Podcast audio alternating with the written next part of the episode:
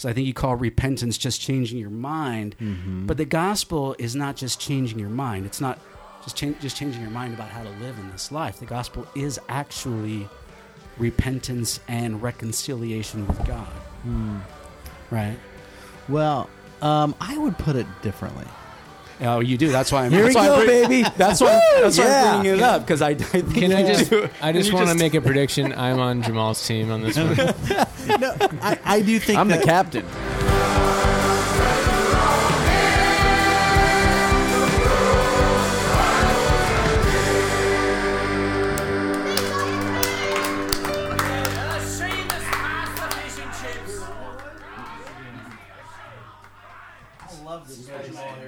Been my usual No, spot. actually, I have Jamal here. Um, for reasons that are my own. Within striking distance. We'll get to our guests in a second. I do have to spend like two minutes. I have to mention this book. It's been way overdue. From the Speakeasy. Oh. A super secret book club where I read Okay. and I talk about it. But it's uh, th- it's about the book of Ruth. It's called Finding God in the Margins, and it's like a study guide slash commentary. It's like a cute, not cute. It's a little book. It's uh, it's a little book, but it's packed with a bunch of um, awesome information on the book of Ruth, uh, with study questions and everything. It has uh, it, it, it brings in real world examples of refugees and basically bringing the story of Ruth and the people involved in that book and using real world examples to bring us in connection with what it would have been like back then, which is pretty sweet. So the title, "Finding God in the Margins," the margins is. Do you know? Like Uh, it's, it's marginalized. Yes, it's the people that, like, for example, Ruth and Naomi being um, the, the women in the story lose their sons uh, and and husband, and so basically, a woman's worth was in giving sons to her husband. Right. So if or if you were a widow, you lost your husband. You, you didn't have worth, and especially if you didn't have family. Right. Um, and so, and also they became refugees, and, and she she draws a correlation between this and Job as it being kind of a female Job story, which is an interesting uh, connection. That uh, feel free to chime in if you want, Jamal. You're not you're not silenced at all. but uh, it's a good. It's a, if you're looking for a study guide, if you got a small group or you're just interested, um, I, I'm finding it very, very interesting and uh, deeper than you would think. The book is not long, but you can get in there and and uh, get a lot out of it, and she helps you do that. Ruth does. The author, Oh. Carolyn. Jeff, help me. Carolyn Oh, sorry. Custis. Carolyn Custis James. I received this book free from the author and or publisher through the Speakeasy Blogging Book Review Network. I was not required to give a positive review. The opinions I have expressed are my own. I am disclosing this in accordance with the Federal Trade Commission's 16 CFR Part 255. All right. Well, we have somebody in the the Bros Bibles and Beer World headquarters. Jamal Jivanjee, welcome back. Jamal. Yeah, guys, good to it's good to be here. Thanks for having me back. Yeah. Thanks for driving out. Yeah, I always enjoy conversations. I'm so glad that I'm I'm here because last time I wasn't here and I, I so missed that because I love your energy. Oh, thank you. Yeah, thanks. Good. To, it's good to be with you guys for sure. And Jeff, you had met Jamal a couple times At the their Her- recording. At the Heretic Happy Yes. recording. Yes. And so I, I keep forgetting you weren't here when it was just Scott, Jamal, and myself. Um, I'm trying to find. I recall having a conversation. I think it was I don't know if it was before or after your recording, probably after, and you were talking. Um, I can't remember the story you were telling, but one of the guys was calling. He was calling BS like. That's a little heresy, or, or something. and I'm I'm thinking A little I could- heresy? I'm like I could, yeah, I know. I'm like I could travel down that path with with Jamal but I see where you know. I wish I could recall the conversation, but it was at the very least, you're it's you're very intriguing to listen to. So I, Oh, thank you. Appreciate it. I appreciate your knowledge and your passion. well, thank you. I, I I appreciate the space you guys hold for these kind of conversations. I think they're important. Absolutely. Absolutely. Yeah, and the episode you were on was number 91. And so we, we, get, we go pretty deep into your story, Hmm. which I'm sure we'll get some tidbits here and there. You, you talk about your, your dad and stuff in the, in the book, um, in, in the new book. And so, and you teased the book. How, we were honored that you, I think, revealed the title for the first time on our podcast. That's right. I- cool. I remember that. That's yeah. Yeah, so Then he changed it. Now it's way better. So yeah, if you want to listen to that uh, episode ninety one, it's a, a good two and a half hour beast of a conversation. It's awesome. So I gotta, I just just to start off here, like what what drives you? What just what drives you in life? Mm, that's a, what a great question. That's a fantastic question. Um, you know, not not to be cliche, but I feel like life, uh, just life. Um, uh, it just you know I've had some dark spi- you know spaces in my life. I've I've had some um, points where like you know I, I really felt very, in, in like a lot of darkness and felt very lost. And so coming out of that, um, I just recognized that um, it's all a gift. I really do feel that like every day is um, like I, I never know what to expect, you know. So I used to approach life like same old, same old, another day, another thing. But I, I really don't. I just feel like I have the keys to my life in my hands, Mm. and uh, that feels good, and so that drives me. I love that. And I- I'm in the darkness. Was it just like looking back and thinking that the days are just passing by, like as Yeah. opposed to capturing the moments? you know, I think, um, I think, I, I mean, there's a lot more I could say about this, but I think uh, feeling like a victim. So, Mm. uh, uh, there's a stage. I, my my understanding of like consciousness, everyone's uh, you know has different is in different places. But for me, I just most of my life, and a lot of this, you know, I talk about in the book a little bit. Mhm. But um, just feeling like the thing I need is outside of my control, is outside of my reach, and so I'm always living life feeling like, man, it's just not. I'm grasping, and so that um, that that felt very dark, uh, and it things get taken from you, and you feel like you don't have a recourse, and you're losing Mm. you're losing uh, all the things you hold dear, and that just feels like, and there's nothing you can do about it. So it, that's I felt like a victim, like things outside of my control were contr- were affecting my peace of mind, my my sense of being, and um, I had to go through that because I had to. I feel like if you're whatever you're chasing, you'll always be chasing, and so I had to realize that everything I was chasing. Like the, here's a quote. Uh, somebody I can't remember exactly who said it. Um, was a Rumi or somebody said that I was knocking on the door of heaven all my life, and I realized at the end that I was knocking from the inside. And and, Wow. I, and I love that because that's how I felt. I wa- like waking up was realizing like the thing I've been chasing for. I, I actually, I'm actually right there. Like I'm, I'm I'm there already, and so that I know it sounds cliche, but that's really my awakening process. So coming out of that brought me out of darkness. When was that? What? When was that time period in your life? 2014, 2015. Okay. You know, That's recent. yeah, it's the last five years for sure. Yeah. hmm Yeah, I mean, I've had stages of it. I've had stages of it, you know, uh, Sure. throughout. I mean, I've had, you know, it's cyclical, but that was the most severe, I would say. Was there a specific trigger, either into or out of that? Yeah, you know, that's a that's a whole other. Uh, you know, I a- so I became a quote unquote born again Christian when I was around 18 years Yeah. old, and so about that about that time, you know, I was all my whole purpose was like I wanted to please God, serve God, do whatever God wanted me to do. Uh, that eventually led me to becoming a pastor, planning a church. So after a few years of doing that, I realized that what I had been doing in my work, ministry work, was exactly the thing I said I wasn't going to do.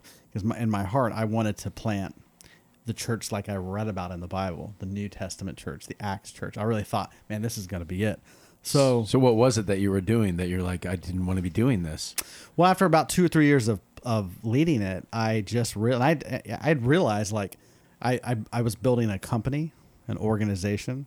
I was calling the church, but Hmm. it really was a machine, and uh, there was a, a lot of lot of ways that. And I eventually traveled, did some overseas traveling, where I saw some things that were outside of my Western context, and that's kind of the essence I got. Was like, man, I, t- I set out not to do this, and I'm doing this. So my heart was, I want to belong to the thing that God has designed. I want to belong to the real deal. So that led me out of institutional religion, and Okay. um, and then I thought I had found it, especially like organic church concepts. Right. And it was always again, it's always the thing I'm chasing. If I if I can belong to this thing, now I'm I'm in the real church. I'm in the kind of a the real thing that God has designed, and I would join that, became part of that. And again, it's like whatever you're chasing, you're always chasing, and it, it I realized that's not it either. Okay, okay, but so I'm gonna just Yeah. pause for a moment. I so this past week I was listening to a message and there was the the comment of you we we almost trick ourselves into believing that we're following Christ, but the trick is that you know we're it's not that we're faking it, but I mean, I, I guess it could be. You know how you know you how you are on Sunday, and then the rest of the week is you know church of Sunday, and the rest of the week is you know up for grabs. But there's this like I you know I'm following Christ, but in the back of your mind, you do things that when you really reflect on it, you realize, man, I'm fooling my I'm fooling myself, and I know it, but I continue.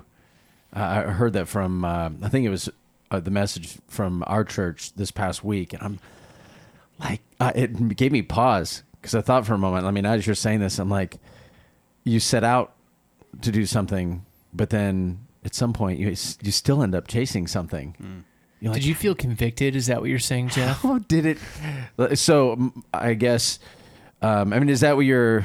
Is that kind of what you're talking about? Like I started out to something, and then all of a sudden, this is not. Yeah. Yeah, you have checks. So there's like two parts of us that I would call that the ego self or the the storied self, and we have this part of us that's has this longing to do something significant, you know. And so I had this battle in me, like I want, I want to be significant. I want to do something great, you know. Um, and then there's another part of me that I would call my uh, my true self, the part where this is the place where God dwells. um, and I would know that that's a bunch of BS. Like, actually, Mm. you know, and I would hear this message was, you don't need to do anything.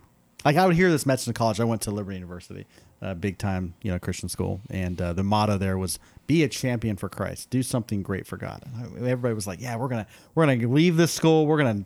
We're gonna take over the world, you know. We're Slay gonna, your own Goliath.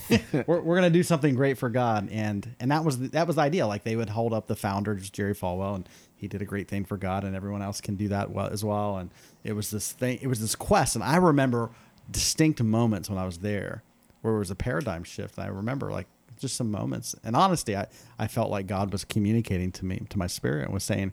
I don't need you to do anything great for me. Like actually, you are the great work that I'm doing Yeah. and it's a whole paradigm Amen. shift. And I'm like, I didn't know that. I was I didn't know what to do with that because I'm like, well, what if I if I don't do anything great, then what what do I? Mhm. What's the point? Like, what am I doing here? And I didn't know. I didn't have the answer to Your that. worth so- is in what you do Totally. versus who you are at, Depth, at your totally. core. Totally. I didn't I did not know that. So I spent years chasing so this was the battle, but in that one part it was chasing, trying to make somebody proud, trying to do something great. And the other part of me was I knew that, but deep down I knew that that was not. But but I was not I didn't have access to that part of me. I was I was there was there was I didn't have the practices or the consciousness or the awareness to be in connection with that part of me, the highest, truest part of me. I was more rooted. My story, my identity was rooted in the shadow self, what I call the shadow self. Paul would call it the flesh. It doesn't matter what, what Mhm. language you use, but it's the Right. not true essence of who we are. Sarx. Yeah. Um, classic crime would call it the beautiful dark side. Mm.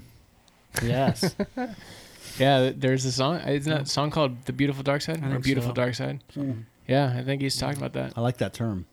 I like that term. Yeah, it's almost. I, I think I've mentioned it before. I don't remember if it's in real life or the podcast. Everything gets mixed in, but I think it's Walter Brueggemann talks about how how do trees worship God or what do hmm. trees do hmm. to be great? They're like perfectly tree. They're exactly what they're created to be. Like what does a dog do? Like there's no a, a dog in a healthy situation is just like total pleasure, total happiness. Let's play. I am who I am. Maybe a little shame, like sometimes if they're pooping and you make eye contact, there's this weird, weird moment where the dog's like, "Don't look," and then as soon as it's done, the dog's like, "Oh, it's done." Yeah. There's no more, uh, no more shame.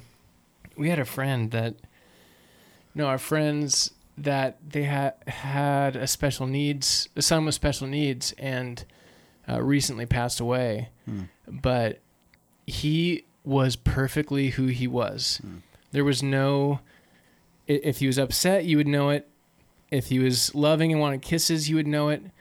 But there was no like, there was no shame from him. Like it, it, he needed help with a lot of things, and it's it's such a beautiful picture of just his whole life was lived in.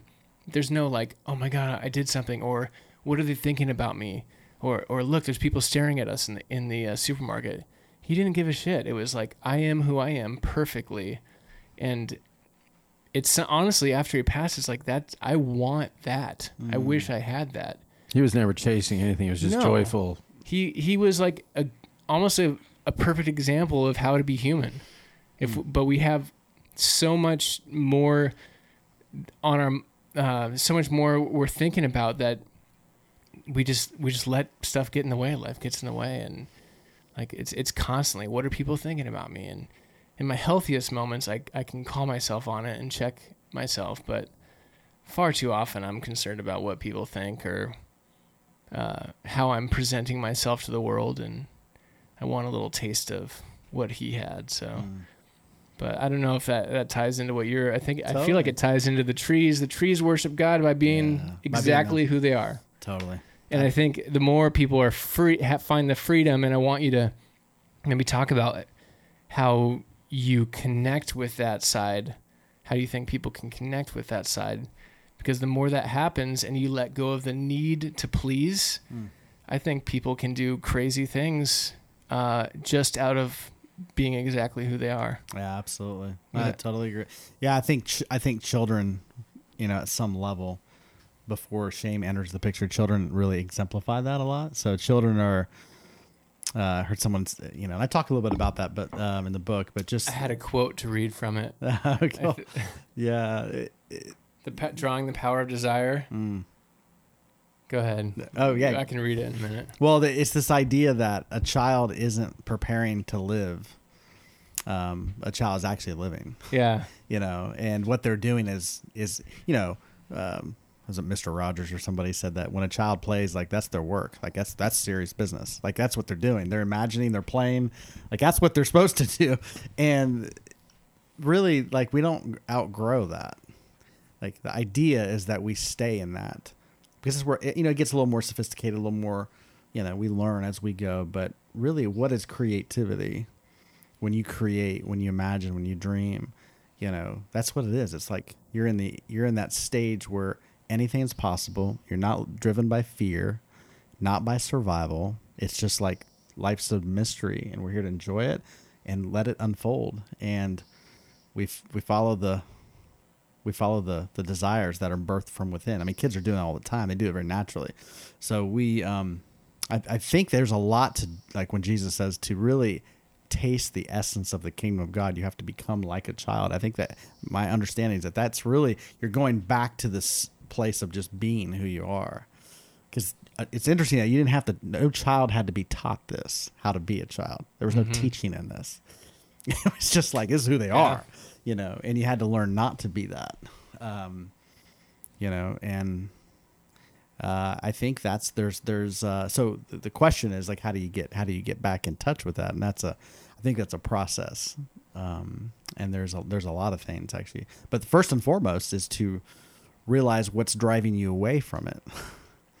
so my Mhm. understanding, what's driving you out of childlike, um, is is any sense Such a good question. yeah, like what keeps you from ch- childlike um, essence. And I think it's any form of or perception of separation.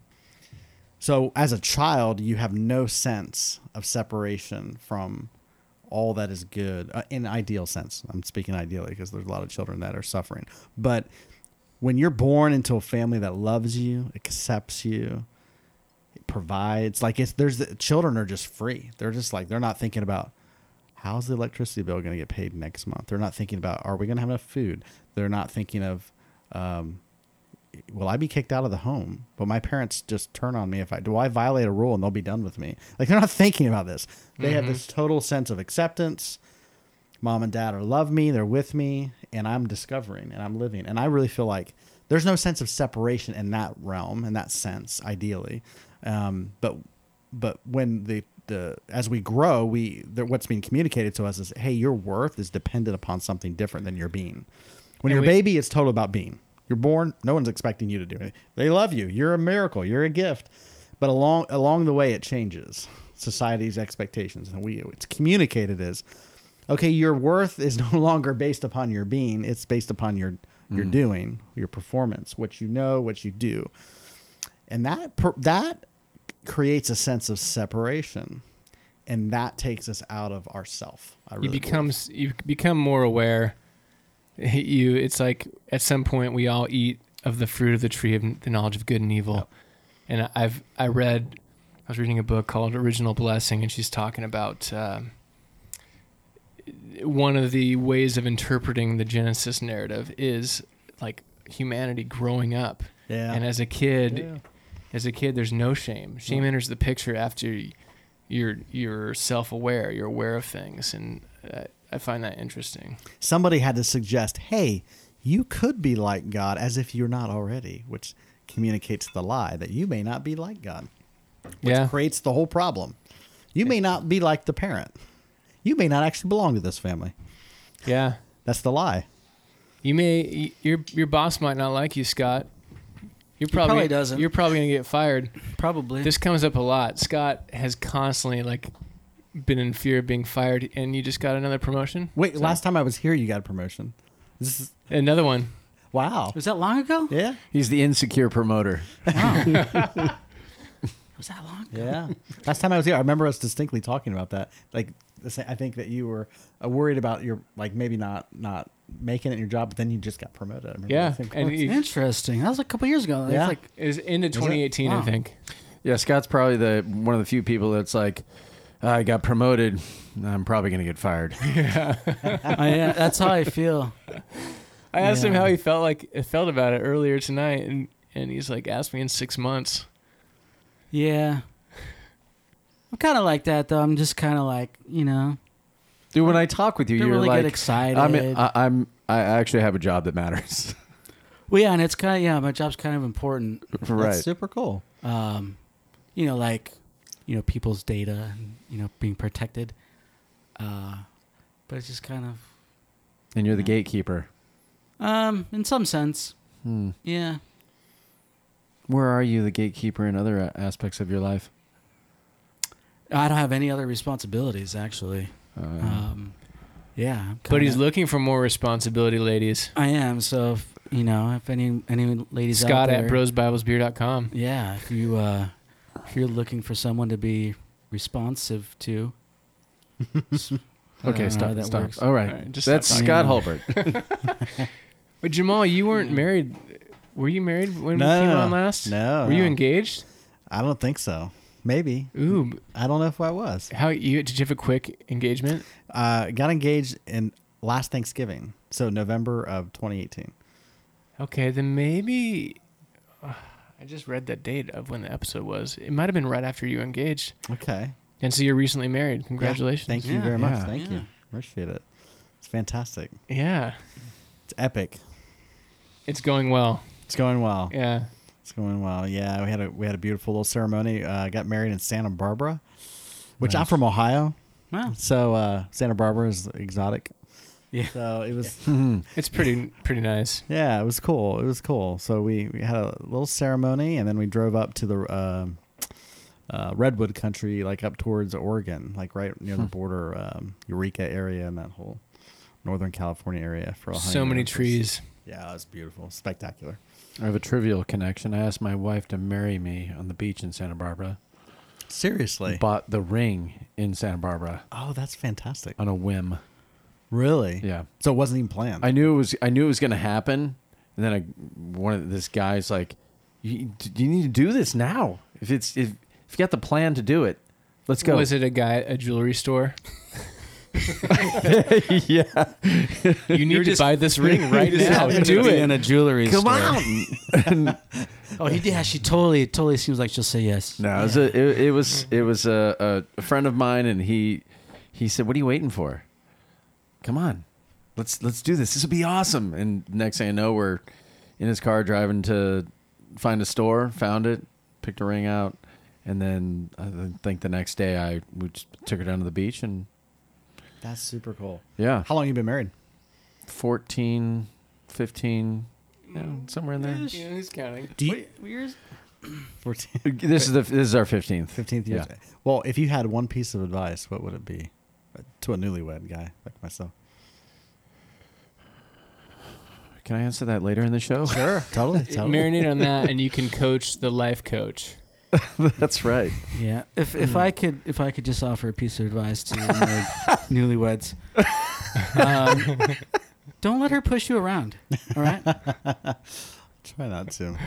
Okay, Uh, I do have a piece. So Yeah. I, I have learned a hard, the hard way. But um, so last, so yesterday, um, I came home. I went straight. Well, I came home. I went into the uh, bedroom and I had some. I just taken, you know, kind of settling in, and my kids came in, and I had gone hiking, and so I had a water pack, and they were messing around with the water pack. It was still water in it, and and uh, I hung out with them in the room for like ten or fifteen minutes, and they were just like doing their own thing. I'm like, I'm gonna leave them, and it was it was late. It, it was probably past nine. The kids usually in bed by then. Summer, so a little flexibility, but I went into the other room and living room and turned on the TV, and I wanted to I taped one of the World Cup games watching it and, sh- and my wife just er, I could tell she was not uh, she was not happy with me sitting on the couch watching you just got home. Could really use help with these kids. And I'm like I'm thinking to myself the kids are fine. I just hung out with them for a little bit. They're curious. They're screwing around with my water pack.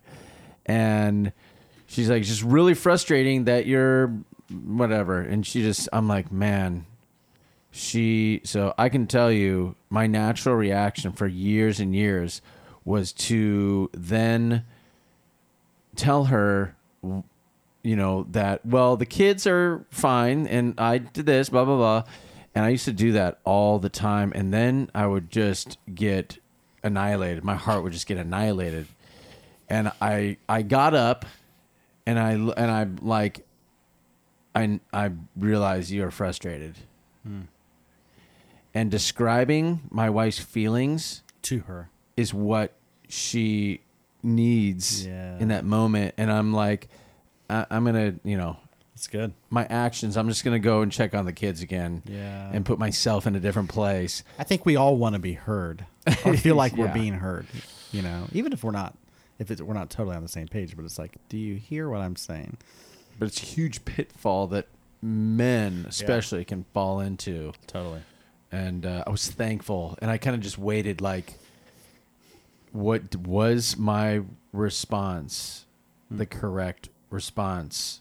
I want my wife to know that she's been heard, Yeah. and I'm not trying to. I'm, I can't, like, like, uh, not reason out, but I, I like tot- justify. Totally. That's the word. Like, I'm justifying my dad. Like, that's not what my wife needs. Yeah.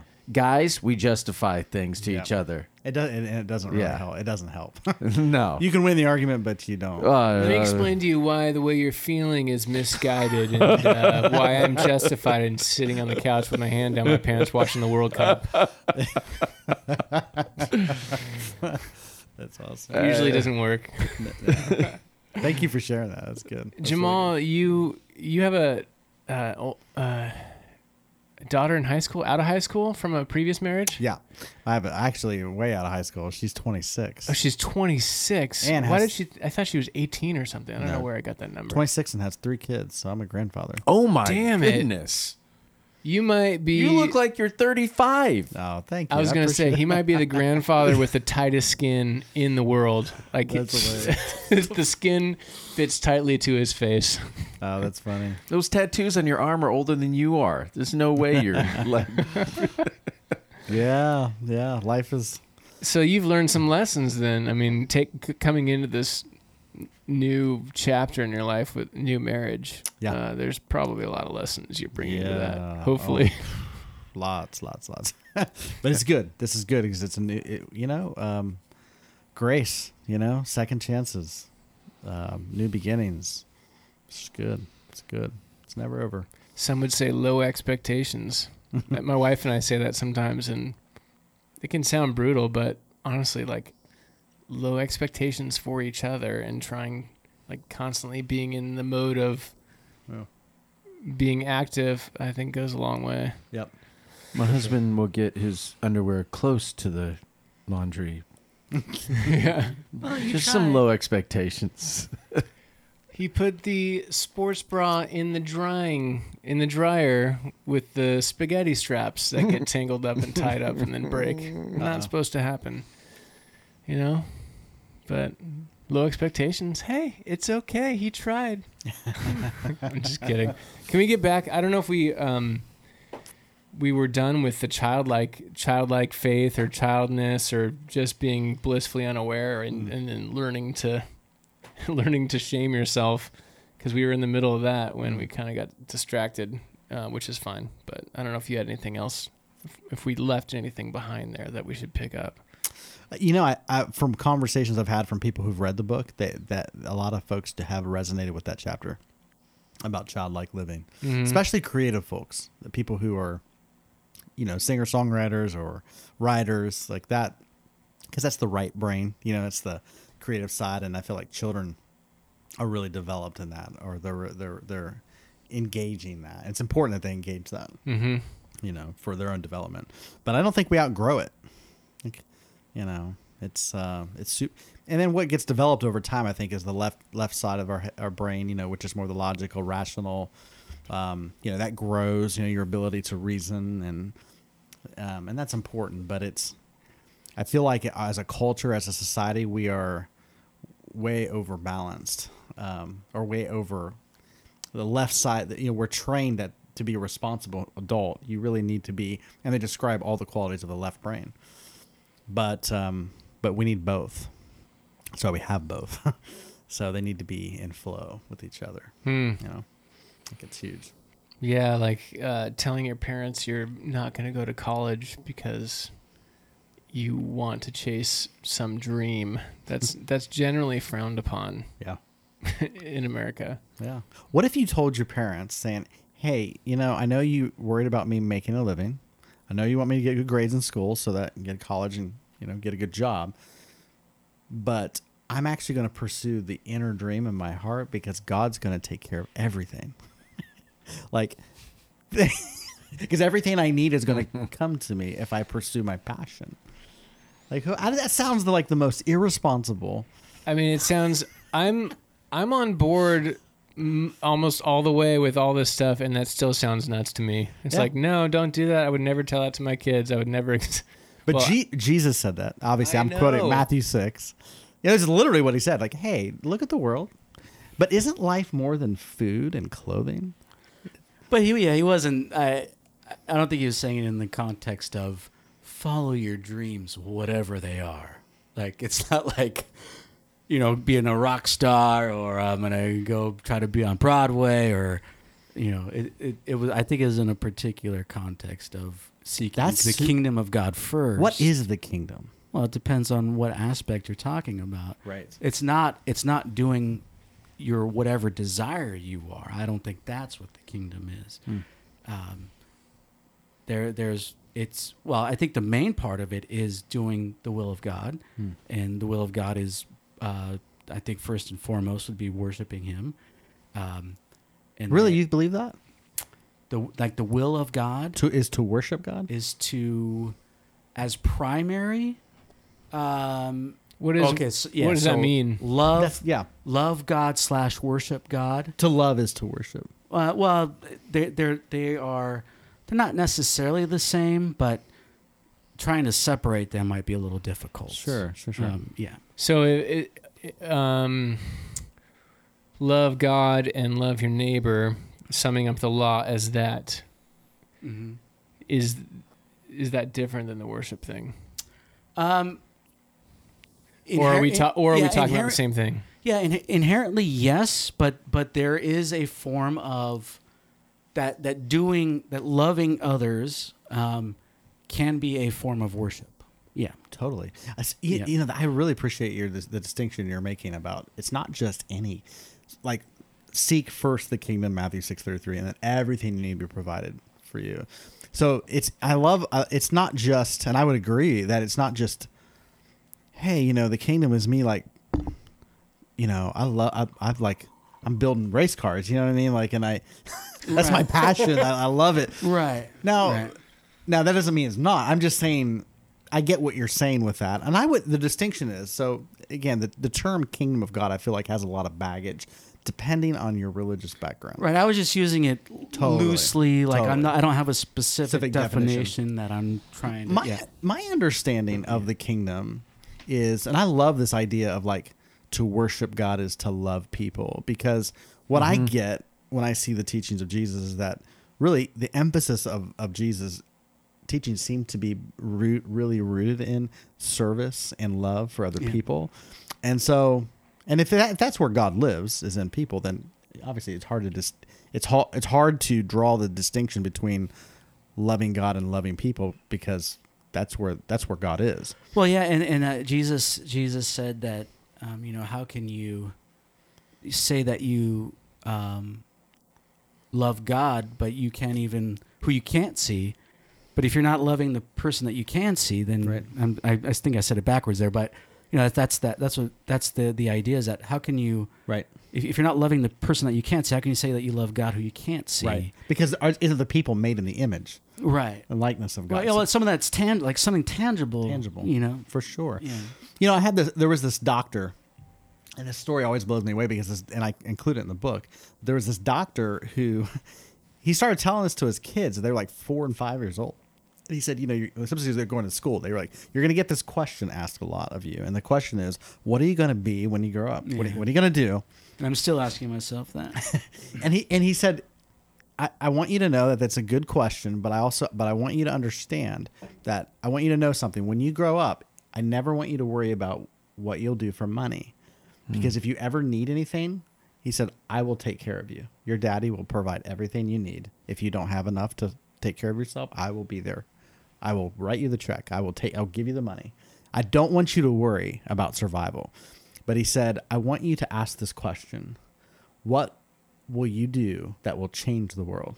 What will you do that will make the world a better place?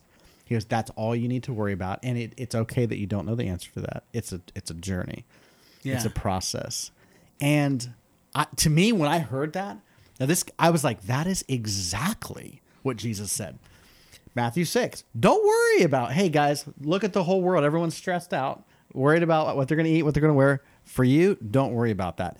You seek first the kingdom, and what I would interpret that as service to humanity, service to humans. How do you serve and better the planet, people, love people? How do you best love and serve others? You worry about that. And by the way, that's going to come from within you because Jesus said, Where is the kingdom? The kingdom of heaven is within you. So you worry about that. Everything else will take care of itself. And that's literally what this doctor was telling his kids. And they grew up and he said, Yeah, and and, and sure enough, like they're very successful in that quote unquote, like they're they're fine. They don't want for anything. But they're they are very fulfilled and are loving the work they're doing because they feel like it's making a difference in the Yeah, that's cool. I think another aspect of of, of worship um, and loving God is obedience, um, and that's to uh, really all, really all of God's revelation um, in in insofar as it as it would still apply in in uh, you know the new covenant. Um, but one of the things, God, that sounds so stressful, Scott. Keep going. uh, But you know, you mentioned that you know loving loving God and loving neighbor as the sum of the law. Um, I think an important point. The sum of the law, not some of the law. The su- yeah, I think that's what I said. Okay, just want to make sure. Oh But it- my- but it I'm is- just getting. Oh I'm just my clarifying. goodness, But but I would I would stop also but I would also say that it is some of the law as well because um, you know like just just even with the Ten Commandments and I because I know that's your line of thinking there Zach Mm. but even with the Ten Commandments it's like okay well how do you how do you the first commandment is love the Lord your God the second commandment is um, was it have no other gods before me? So that's that's the that's the primary pr- primary focus seeking the kingdom. Um, and then it's how do you love your neighbor? Yeah, the rest of the Ten Commandments you could you could throw under the heading of love your neighbor, basically. yeah so so it's it's it's not just as simple as so like like the words love and freedom uh, things like that they they have no meaning without context love means nothing like what just love love just go right, love. and you you Peace. You want clarification just go on have- that a lot. Well, I, Well, the, the world the world needs clarification because, like, peace. Describe peace. Well, for for uh, some for some cultures, some countries, like the Roman Empire, peace means Let's tear des- shit up and bring Yeah. peace to the world. yeah, destroying your enemies, right? Having no more enemies. So, uh, so the, these words can end up meaning essentially nothing without a particular context to to actually do something with them. Um, so, loving your neighbor, well, how do you do that? Well, the, in the Ten Commandments, you've got well, don't steal, don't kill, don't bear false witness, uh, don't uh, don't lust after after your neighbor's uh, donkey or wife or uh, Tesla. Basically, your neighbor's property. Yeah, you're, yeah, like like her, his wife. Yeah, I mean, that's kind of what it is. Now, Scott, you start with the word what it obedience. is. So, could you get No. back to That is that is Okay, no. That's all. okay, It's all. It's all alright. part of it because even the word obedience doesn't have a meaning without context. But it, so it's all it's all part of that. Um, is how do you love your neighbor? Well, that's that's the starting point. Is the Ten Commandments. If you're not doing those things, you're probably not loving your neighbor. Like at least, because if you're going to steal from them, but then say, "Oh, I'll, I'll steal from you, but I'll give you some bread to eat," well, is that love? I'm I'm not sure. Or, uh, you know, I'm not going to lie to you, but hey, uh, you know, I'll try to you know get with your wife or something. Well, that's not really. That's not really loving. Yeah, I don't think you'll right? find an argument here. Right. Uh, so yeah, just uh, and I don't know why I bring that up, but just just the, the, the this idea of what is love, and then you have Paul saying love is patient, love is kind, and all that stuff. So th- those are th- that's how we do love. Um, Actually, do you think Yeah. that's? I think that's Paul in. Um, That's- isn't that is that in one or two Corinthians? I would say one Corinthians. Um, the He's making famous fun of Trump there, Thanks, Tom. the the wed, but or British Trump, people. Trump, get, Trump always gets a bad. I rap. John, one Brit- John. British Yeah, I people John. do it. Yeah, It's good clarification. it's good clarification of what love is, though. Yeah, love is patient. Love is kind, and I believe he's using. What was it before Paul said it though? Was it still those things? I'm just curious. right, right. So that that's the thing is, Yeah, it- that, I, I would say that, it, and I think he's using the highest form agape, right? Yeah. I believe he's using that with that, and so I think, and But what makes it so? Here's the thing about love is that I don't think I think when Paul said it in 1 Corinthians 13, he's speaking to people. People are going, "Yeah, totally." Why? Because they already knew it. Because where did we know it from? In here. So it's not something. I mean, it's nice to have the definitions on the paper, but it's. I don't think it that determines what love is. Right. That that doesn't. But for but that's that's kind of what I'm saying is that people throw these words around. And I'm not saying anyone here has, has done that Sure. Uh, today. Uh, uh, but just Nice. just that um, we we think we might know what something is, but you know, with without I would say the, The- heart. the know- outside the heart thing. seems to know. Like for example, peace. Totally. um, is something that I think we've all experienced, even from an early age, but really didn't know exactly. But it's like it's state of the heart. It's um, actually I, I, do this meditation that that talks about the, the, there's a the heart to, to actually reconnect with it. And it's really a technique you can do it. You can reconnect pretty quickly. But the heart has four. It's called states. a uh, defibrillator. well, this is kind of like a a a spiritual A defibrillator. It's some, it, it, it, it kind of reconnects, but the state of the heart is is peace, uh, harmony, laughter, and love. And if you think about children, know all of these things pretty quickly. Peace, harmony, laughter, and love, and it's just, these are states of being, and you can connect with it at any point. And these are things I think our heart is our heart knows these states um, you know, and it's um, when we're I, I, one of the things I, I think, and I try to communicate this in the book, that there's a huge difference between fight or flight and uh, so it's an operating system. So if you think of human beings as op, you know, we all have an operating system, like a computer has an operating system. Human beings have been operating with this operating system of fight or flight for I feel like most of our most of our history. About six thousand years. or, or 60. Yeah, however you want to however you want to put that, but it's this sense of Thousand. fight or flight. But in in the fight or flight, you have to be you have to be governed. So fight or it, people are like, and it's high stress, you know. So it's either you're engaged in warfare or you're retreating, you know. And there's this positioning, and you look at, and so like I do believe that a lot of the old commandments kind of are trying to restrain the, this primary system of fight or flight, if you want to put it that way. But when you get into what I think Jesus does is when he introduces the this new he- i love it that he calls it a new commandment. So it's like wow it's new. It's not actually it's different. It's not the oh, it's not just another one of the old. Like it's not like hey there's 11 or 12 it's like oh it's just it's kind of new because it's completely different. Originally there was 15, and then Moses dropped one of the tablets, and then we went, ended up with 10. Well, he Ten. broke them intentionally. Yeah. right.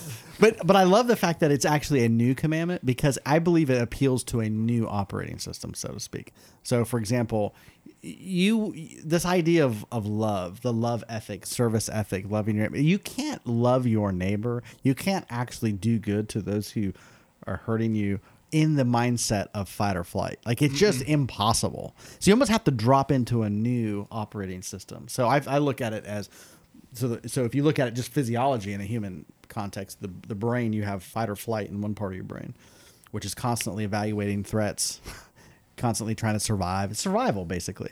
But then there's another operating system called the parasympathetic heart uh, operating system. It's actually physiologically been determined that there's your heart is the only organ of your body that actually creates its it, it can it, it can exist and operate independent of the brain. It has its own electromagnetic field. And there are nerve, there are actually neurons associated right around the heart. And so you can actually drop It's like its own brain. it's crazy. But there's a higher, I believe, a higher operating system that human beings were designed to operate from. And this is what I believe if you want to look at the new covenant, but all the all the things that Jesus talk about appeal to the second operating system, not the first. And it's it's fun it's unbelievable. Just like this is a, a complete so because it's a love ethic and that comes from a place of peace and rest.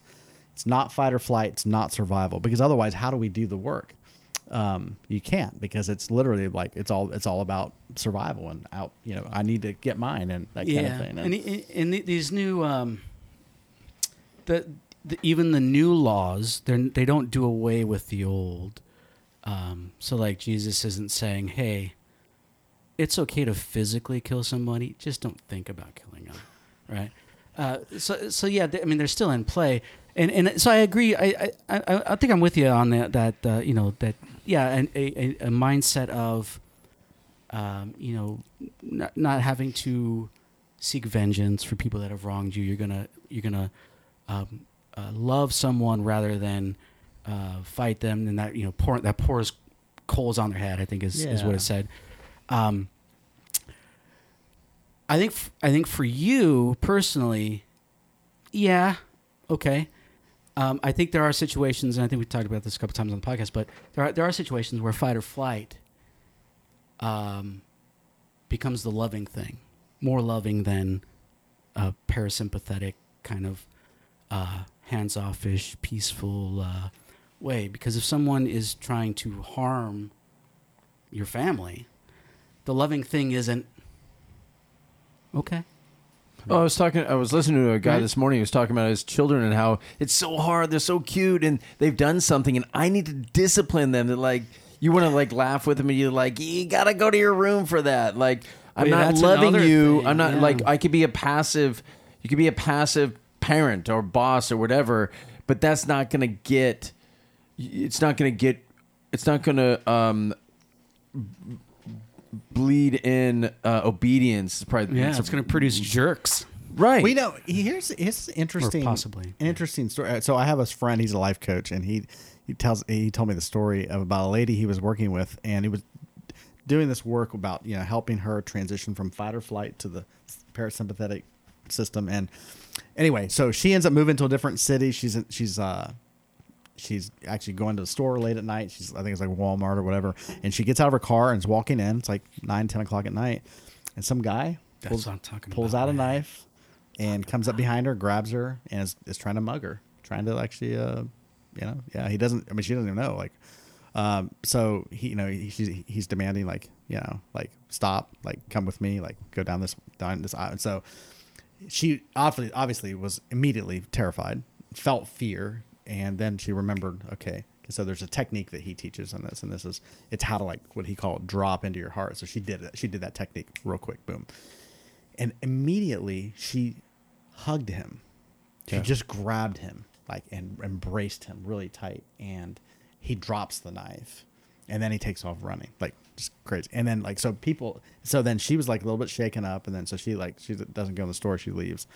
Next day she gets a knock on a knock on the door, and the police and the police said, "Hey, were you in this Walmart parking lot last night?" She said, "Yeah, I was." And he's like, "Were you were you attacked?" She said, "I was." And he's like, "Well, here's your driver's license. You dropped your driver's li- driver's license in the commotion or whatever." And uh, there was a, a bystander that saw it, picked it up, and reported it. Um, and uh, he said, "I have to ask you, did you hug this man?" and she said, "I I did." And he said, "Well, why would? Can I ask why you did that?" And where she explained it, she's like, "You know, I obviously was scared, but I have this training where I like drop in my heart and ask my heart, what should I do right now? Like it's not actually even a thought; it's like a you, you, it's a reaction." But she said, that's what I knew I, I needed to do in that moment. He goes, well, this is really interesting. He said, because that man turned himself in today wow. and has said that he wants to find you because his life changed that moment. Because he said, whatever you did to him when you hugged him, it healed something within him. I mean, he didn't care. He doesn't mind going to jail. Um, but he just needs to hear from you, like what you did to him, because he's never been hugged like that ever. So I say I share that story because it is a it's a fantastical, crazy story. But it's like, wait, there was power that got transmitted. So it wasn't like passive, like she didn't do Totally. anything, but she did respond. But she responded with a different energy. Right. And I feel like so that reminds me of like Jesus. She like- didn't. Res- she didn't repay evil with evil. right.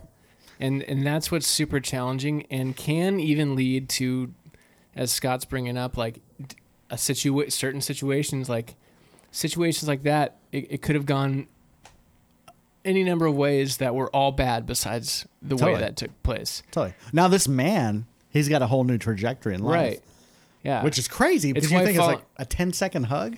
yeah It completely reoriented him. and I, I think that's the narrow i mean the narrow road the wide road leads to destruction there's a lot of context there that we can get into but i don't i don't think that's talking about um he- heaven or hell Right. i think she took the narrow road right there Yeah. that leads to life Yeah. and even if it led to her death that was christ-like love Totally. And, and you mentioned the defibrillator earlier. Like she literally, like you talk about the uh, what did you call? it? The parasympathetic nervous Yes. system. Yep. Like sh- it's a different energy. Like Yeah. that was a defibrillator to like to him to his heart. It just shifted everything. You responded in a way that the world does not respond, and that's just a shock to people's Yeah. system when they receive it. also there's no thinking there like No you thinking. don't have time to think So it's not the mind. fight or flight isn't something that you it, it's actually the absence of the rational brain it like bypasses that and you have you either fight or flight or in some of our cases we'd probably curl up in a ball or something but Yeah. there's no Which is- thinking which is there flight. somehow she Right. did the heart work enough that that was her instinct which is remarkable Yeah, there's no it's- think her her instinct is love Yeah. Like, that's insane And, and I like to think that Jesus, when he's interacting with human beings, hostile people, loving people, doesn't matter what it is, he's engaged here. He's dropped into his heart. He's there, you know. And then he's, you know, he Jesus would talk about, I don't do anything on my own accord, but that what I hear, that's what I do. Whatever the Father says, I say. Whatever the Father does, I do. So it's that sense of following. But where where do you get that sense, spiritually speaking? I do believe you get it from here, from your heart space. This is where you're going to be aware of that communion. He's he's clutching his chest, not like in pain, but in in love. It's, it's that sense, you know, like it's a sense of, it's more like, it's not really rational in the left brain kind of way, but it's like the sense of this is what's appropriate in this moment, you know? Um, and you just, you just move into it. It's a flow. Okay, you're describing something that I've never been able. I mean, as I listen to you, I've never been able to describe when people have asked, like, in my becoming a believer, like an instant, like, it's like some battery just turned on and I was pulling from some other source Yeah. than I had my entire life. Yeah. I really couldn't. I've never been able to put that into words, but as I listen to you, I'm like, yes, it's something like that. I just I've never been able to. I mean, you tell somebody, you know, that's not a believer, they're like, I have no idea what you're talking about. I mean, even believers are like, uh, okay. Well, well, I, th- I think I've lived most of my life, um, not in that space, even as a quote unquote believer. I, I think what I'm learning is to act. I believe we have, we possess this power. We possess this life, this essence. I'm with you. And, and, and it's, it's really a discovery. The process is discovering how do you tap into this and live by it. And that's a process. Um, but that's what the, that's the beautiful part of this journey is like, wow, I, so I, the way, I, you know, um, so the book, I really wrote this book, Living for a Living, to, to calm people down. And so when I, I so what I, what I mean by that is like, when we're, when we're in the fight or flight, we have we lose access. I believe we're cut off from the heart in that sense because we're literally not in that space. Because we're and I really I I'm, I'm blown away. I'm amazed that Jesus began his ministry. So when Jesus began his public ministry, he he started by I believe by trying to calm people down. Matthew six is kind of the beginning. Getting them drunk. Well, like, well, yeah, that is Yeah, int- water well, wine. That's an interesting, yeah.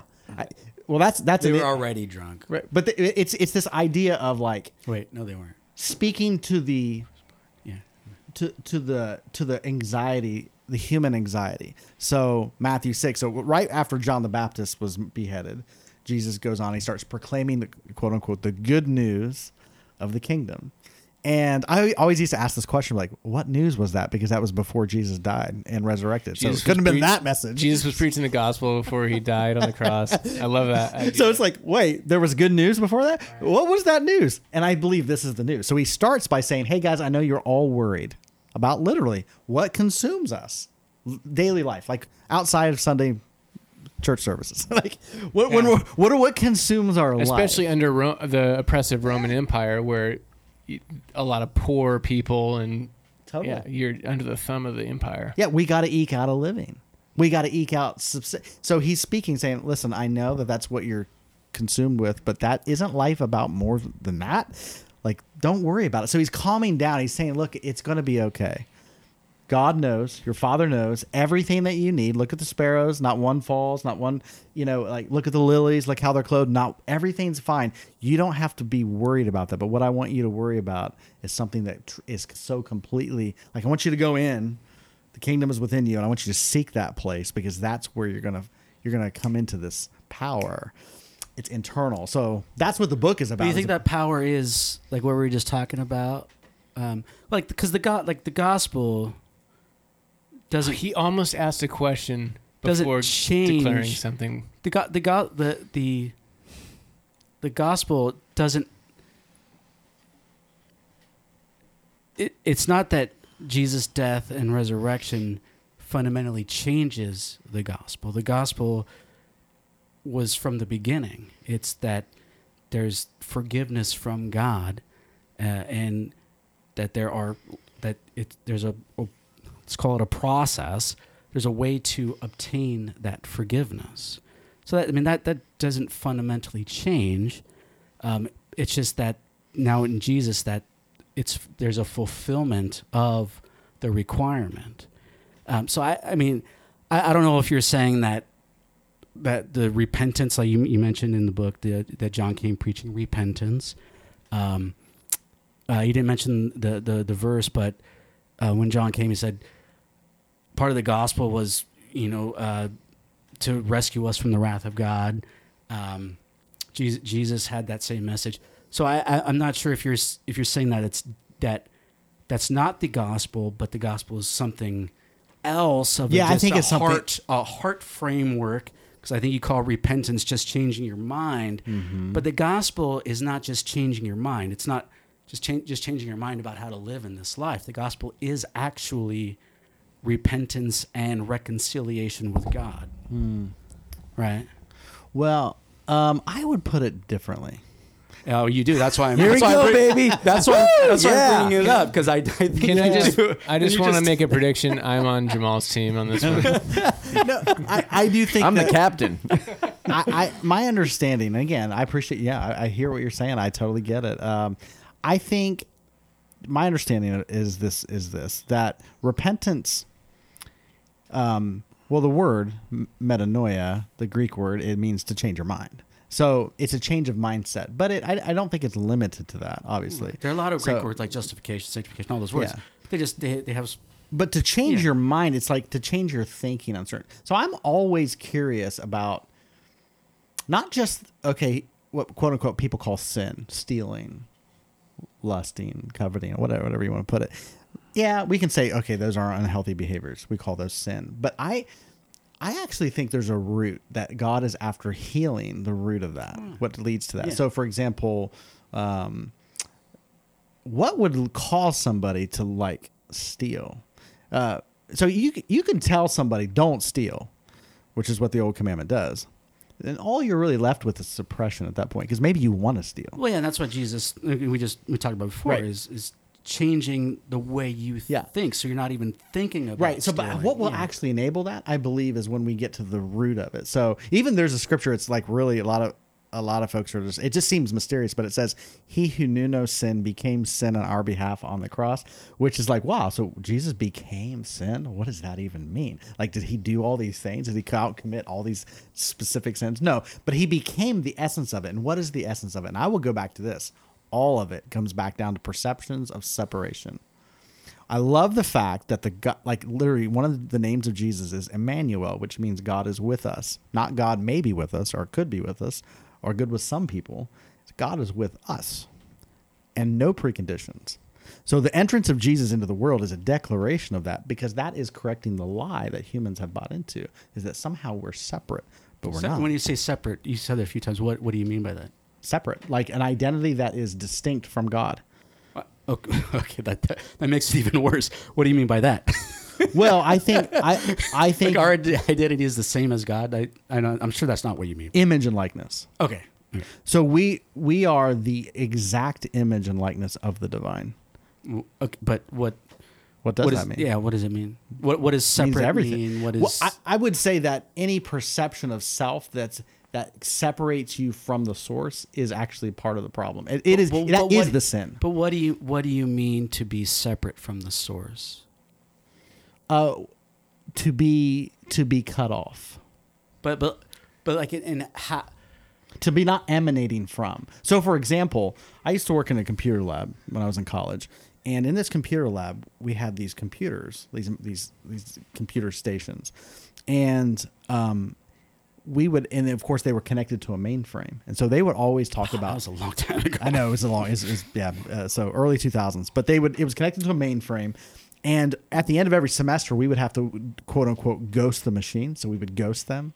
And then So, in case this is uh, a weird, keep keep going, guys. But we had a technical situation. Yeah, so the, the images, and I mean that that's technology that's still used today. I mean, Yeah. you you use images for, Right. for remote desktop and not remote desktop, but uh, what um, where you- people don't have a full blown laptop, they just log into Right. the system somewhere. the else. system. yeah. So when you're looking at the computer, you're actually looking at an image of the mainframe Yeah. that's coming through the actual terminal. Yep. And I love that because I honestly think that that's the that's the that's the idea of humanity is that when you see a person, you're actually seeing the source, Mhm.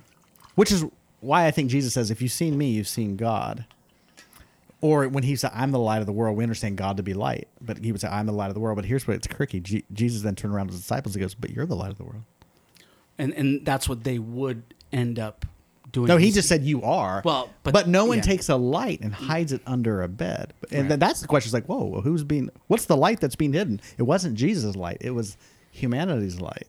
Because hu- human beings, when they don't know their identity, tend to live in a way that would communicate separation. I See- think see, so. that's w- are you are you talking about?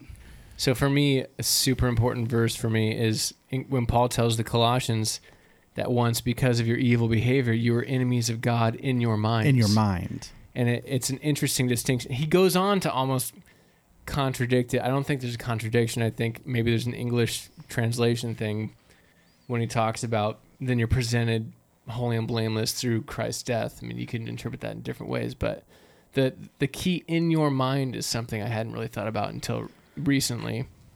And is that what you're talking about? Like this is the separation is one of like it's our separation whether we know it or not it's something we're doing. Yeah, and I think I think the idea is I have a friend always says when you know we are the ones that need to change our mind, repent about God. God never has to change God's mind about us because God's always have the correct understanding of who we are from the beginning. It's like, yeah, I know who you are. But you didn't know who I was, so mm-hmm. your mind needed to change so we come in line with that. Yeah, so I, I, I don't think And that, without and without that, that's the separation. The perception of separation. Right, okay. I don't actually think there's ever a separation. Right. That's what would be and heretical. that, that's what I'm asking. That's what I'm asking. What you mean by separation? it's perception. but no, but like what? What does separation mean? Like, like separate. Like A, who, a loss of identity. Who's separate from who? Or or it, it like would what? it would be a sense of a lot like for example if my daughter I have a daughter so my Well, no, daughter uh, if, if my daughter said yeah I don't have parents I don't have but who's got like is God in this equation? of course So The then, source. like who separate? So when you say separation, like who's separate from who? Like what do you? well I would say human beings feel separate from their source their creator God Not even But- realizing or you're if you're- connected. but also separate from their self Oh, and there's probably a, a version of this if you're agnostic or atheistic. There's language to Yeah. describe this concept. If the the lack of belonging or you don't belong, totally um, I, I think you can frame this in a way that would apply to them as so well. So a non-Christian would say I felt disconnected from my truest self so a lot of people will talk about being reconnected with their highest essence, their truest self, their transcendent. We're a place where they feel totally at home internally. And I would say, okay, this is semantics at this point, but it's that place is where the divine resides. Like that's the place where you're going to get connected with the truth of who you are, which is you. There isn't one human being that is walking this earth that isn't directly connected to the source, or else they wouldn't exist. Well, okay. So in in that sense, sure, we all live and move and have our being. Yeah. Uh, but we're not all children of God in, in the in the ultimate sense. Um, that it's it's in Christ. It's through faith in Jesus that we become children of God. I think that, I would say it's- clear. that's clear in the, in my the text. mind is I would my understanding of that is it's people who understand who they are that can then walk as children um, of God. But oh, thank you, appreciate that. I I don't I actually so the idea is are there any orphans in existence? And I would say no. well, no, they're either children of the devil or children of the, of God. I actually don't think the devil procreates, but I get the idea. well, God doesn't procreate either. I mean, if Well, you I- I take actually- it like more that, than the I devil mean, did. But I actually think the author of life is only there's a the source can only author life. So the concept of another being that Well, can Jesus author said, "You are of your father." The devil. the devil. But I don't think he's talking. I don't think that. I think you have to understand that in the context. He's under the control. I mean, the, under their control. Not that Satan. I, Right. I mean, I don't think he's saying you that don't. You don't there- think that I think that Satan begot in some sense. Right. No. It's it's what what is under what you're under the control Right. of. You can't serve two Right. masters. You either serve God, or you serve you serve what So- money, or you, yourself, or There- there's- something else. And I can. Mm. There's a part of me. There's been a shadow part of my life that is the creation of accusation. So I there my there's like like so like the devil doesn't exist, or Well, the term the term Satan means accuser. That's why. That's what. Yeah, that's why I asked. Yeah, yeah. So Because- so there's a part of my persona that has when we call the shadow self, the dark self, that is the self that is ri- gives is has been risen through a lie, through an accusation. So that that gives rise to what we call I would some people may say that's Adam, that's the that's the that's the false self, that's the self that has to be crucified, whatever you want to call that. But there's a self that's rooted in perceptions of separation, and that's the ultimate lie. Ah, no, no, those the lies that you could be like the lies that you could be like God, and separation comes from trying to do that or doing something that Because we don't need to be like that. God, we are like God. Well, in in in a in a sense, but a very limited sense. uh, Um, but but that was that was the separation that that God kicked them out of the garden because of that. It's, it it wasn't inconsequential them them sinning, them being disobedient. Yeah. wa- was not inconsequential. Uh, uh, to to just say that the separation is is a fundamental to the gospel. Without without separation, we we don't need Jesus. I mean, Yeah, you, you're re- right. You realize that- that, that, Jesus Jesus' sacrifice is meaningless without separation. I agree with you in a sense, but I would f- I would flip it. I think I think the default position of humanity is generally shame and and that separation, however however it looks for other people. Uh, but th- I think it, many people have said it. I remember Brian Zahnd saying it, so I'm going to quote him. But and you said something similar earlier, Jamal. Is that on the cross, Jesus isn't changing God's mind. He's God is changing our minds about who He is. So the biggest, if that's if that's the case, Right. the person most responsible for propagating the lie of separation is God, Maybe because He gave us Jesus as the only way to be reconciled with God.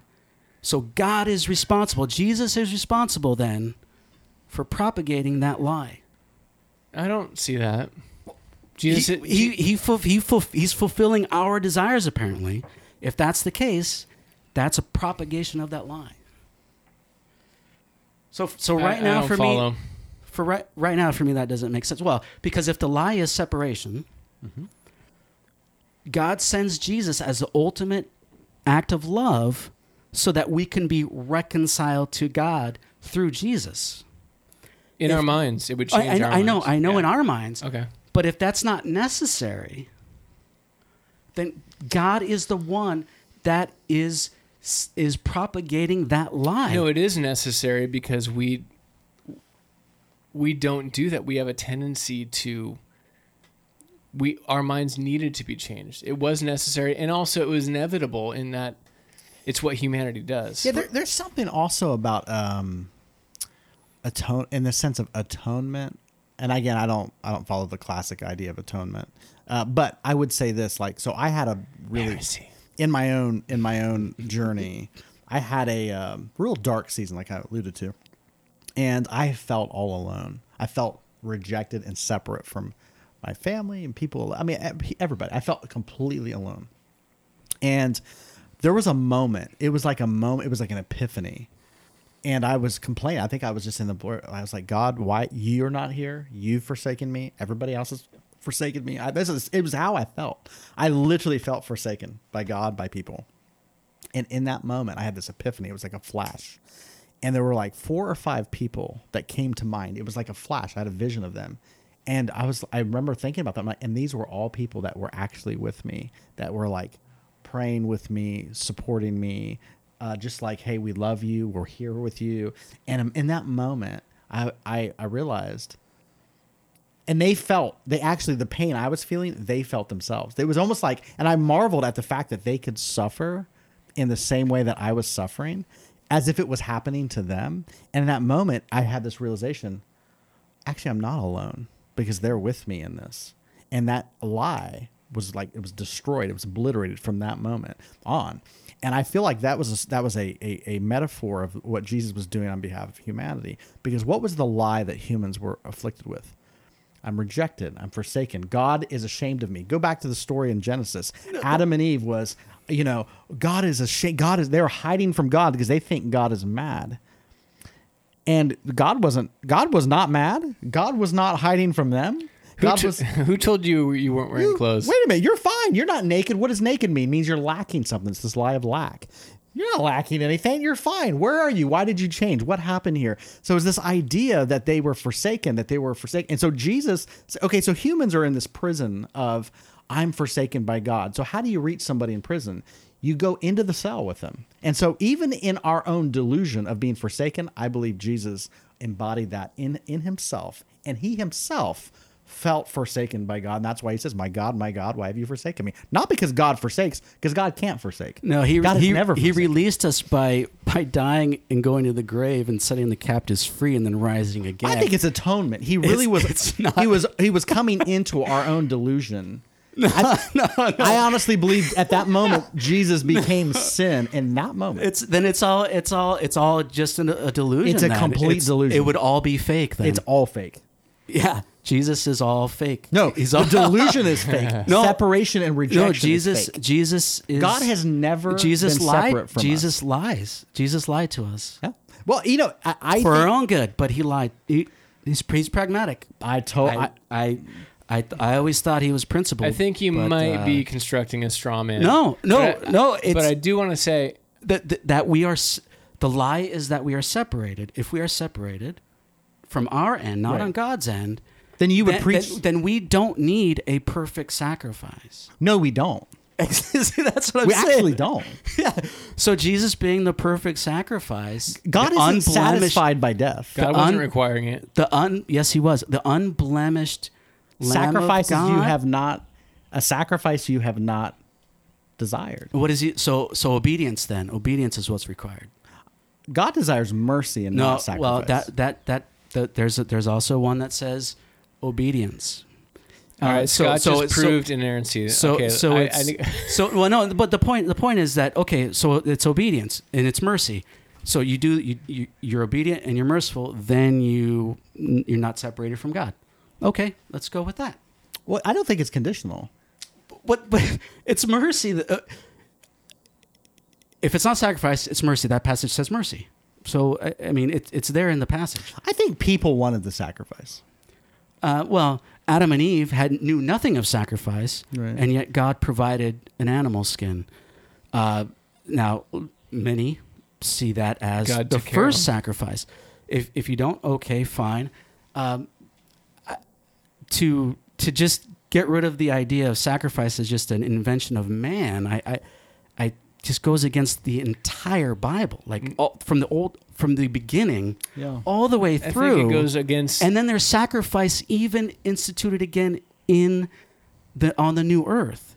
Uh, I, I, I, to to get rid of it like that, it just doesn't. well, it, A I lot of things wouldn't make sense. I'm not invalidating any of what you just said. Um, we're we're gonna sort of Yeah, start to land this kinda, plan. Yeah, Um, but uh, and obviously, I think the listener can discern that we we are jumping off the scripture in very different ways um, from each other. So Right, and as I listen to you, Scott, I'm like, okay, I I I, I understand where you're coming from in that why Jesus, if there's like Jesus doesn't serve a purpose if there is um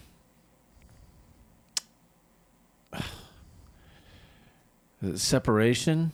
If there's uh, not separation, if there's not separation.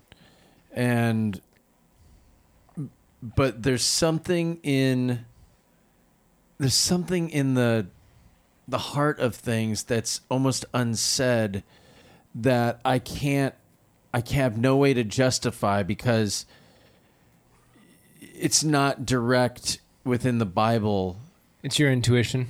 it- it's Go for I, it. I, I just don't even know if it's intuition, but as I as I think about Jesus giving us like sending the Holy Spirit to live within us that we ourselves were given something greater to a greater power, a belief. Like literally, it is faith in the decisions that we make. There's something on our hearts that was that was sent to us that we tap into, as you said earlier, Jamal. And I cannot look in with the like I can I can th- look at it through the lens of Scott and going, there's no way I I pass through that filter with the Bible and there's no way that I can really it's kind of justify like what it is but it's something so much greater that I even understand. Um if you said well there's x y and z and you know we sinned and and God sent his only son to die he was perfect and that reconciles the, everything the sin the like and brings us back to our true selves if we recognize that. And it's in the recognizing of like we're in the we're in the we're in the heaven. We're knocking and we're we're really on the inside. Like we're there but do we even realize it? And it's when we do realize it that there's something um, there's something there that is amazing but i can't even i can't fathom myself of how i even get to explain that. I don't want to explain it. I, want to i want to live. been trying to for like no, but but in that tangent, in my thought process, it's like I, I it's too like I wouldn't look at It sounds Je- like good news. Uh, yeah, I wouldn't look at Jesus and being like, "Let me explain this to you." Be like, "Why? Just live."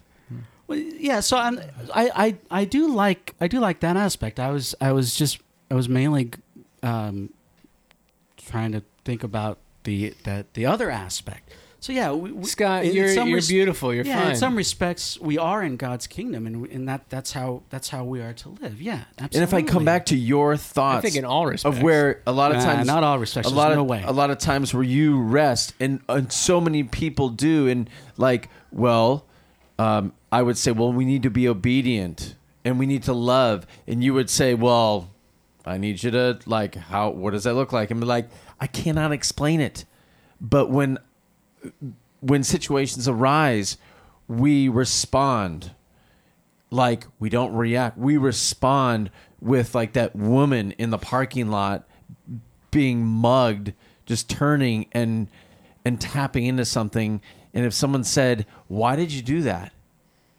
like uh apparently it's all she knew. i can't explain. i can i can only explain to you all that she could do. like no like so few people would respond that way Well, and, and that's a, and that's a good story. And I think someone mentioned on our podcast uh, a few episodes ago where someone uh, there a, a, a group. it's not just a good example it okay. is something I was going to mention, mention another example. it's similar. just it's something that but i'm not i'm not no i'm not cutting i'm i'm i'm saying that it's something that you can't explain to somebody because it doesn't make any sense and the like how it plays out doesn't make any sense Well, yeah, and the, the other, and then a couple weeks ago, or a couple episodes ago, a few episodes, someone mentioned a story about a group of people having a, a dinner party or whatever on their porch, and might have been you last time you were here. So maybe a year That was ago. more than a couple episodes. Um, and then someone went into their backyard and like tried to rob them, and they said, "Someone's like, oh, do you want a glass of wine?" And then uh, something, and then all of, and then he drops it, drops whatever weapon he had, and so I, I think those stories are cool. Um, I, I I'm just I'm not they're more than cool I'm not sure that that's always cool, but not practical. it's not. Yeah, it's not. I think it's going to get people killed. um, you heard the Maybe. you heard stories about about uh, people. It got Jesus killed. It you- you Um, took the words well, right out of my mouth. yeah. So I mean, you hear the stories about uh, they're they're more lefty types, um, and I'm saying that because that's how they would describe themselves. But uh, they, you know, they they they they they're looking at people at the margins, and, and they, they don't want to be Islamophobic, and they're you know they're they they're white, but they they they hate white people. So they they go to a foreign country, um, you know, Middle Eastern country, Muslim country, to to show that hey, you know, everyone everyone just everyone's good, you know. And what happens is, you know, the women end up getting raped and murdered um, when they were just trying to go and show how everyone's just loving and uh, you know just want everyone wants peace. Um, it's it's not it's not always the best thing. Um, you know, there, are, I think there the, the, the statistics are hundreds of thousands of people uh, defend themselves with a gun every year. Um, so I, you know, I, I don't know that the option as far as saving your own life or saving a loved one, which in my view, saving a loved one is also an act of love. Um, I, I don't know that the, op- the, the, the, the best option is to let down your defenses and allow your attacker to hopefully respond. Do you have any to thoughts, Jamal, to, to all this? I, I- recognize that we have we have had you in silence. We- He's, we- well, he's very kind and patient. He is. Yes, he's a No, good listener. No, I, to- I totally hear your heart. Um, I I think don't what have a heart, Jamal. Of course you do. I think what what I hear you saying. Let me and you correct me if I'm wrong. I Sounds like you're separated, Scott. But continue. what I what I hear you saying is that you don't like the idea of pa- of like doing nothing. well, I if it worked, if it was if it was a utopia, sure. Right. If it's But- always if it's always gonna work. But what I hear you saying is in the real world, the way things actually are, this is not a feasible way of life. Uh, in the sense of a love ethic, not fight or flight kind of thing. Like I, I'm, it's yeah, I'm not. I'm not saying that it's one or the other. That you can that you that if you if you have the the parasympathetic heart uh, Mm-hmm. uh, default position, that you can't have fight or flight. I think you can have both, and that lady demonstrated it. She wasn't walking around. She had to think about it and drop into it. I think Sure. because you said, um, but you can't have that in a car when you're driving, right? You got you, you got you got you got to act. You're not going to act in your heart. Now, maybe when it comes to road rage, okay, sure. Uh, you you, you I hopefully right. I, I hear I hear what you're saying, and I my my under my response would be I think uh, awareness is the best a best to be aware, Oh, yeah. to be conscious, um, and when you're in this place of the heart, like you're aware. It's not like naivete, and it's not like I'm just passive and not not responding. It's but you're aware in a place that fear is not driving you, because fear and it's understandable. I get it. It's for survival. We needed the fight or flight to stay alive.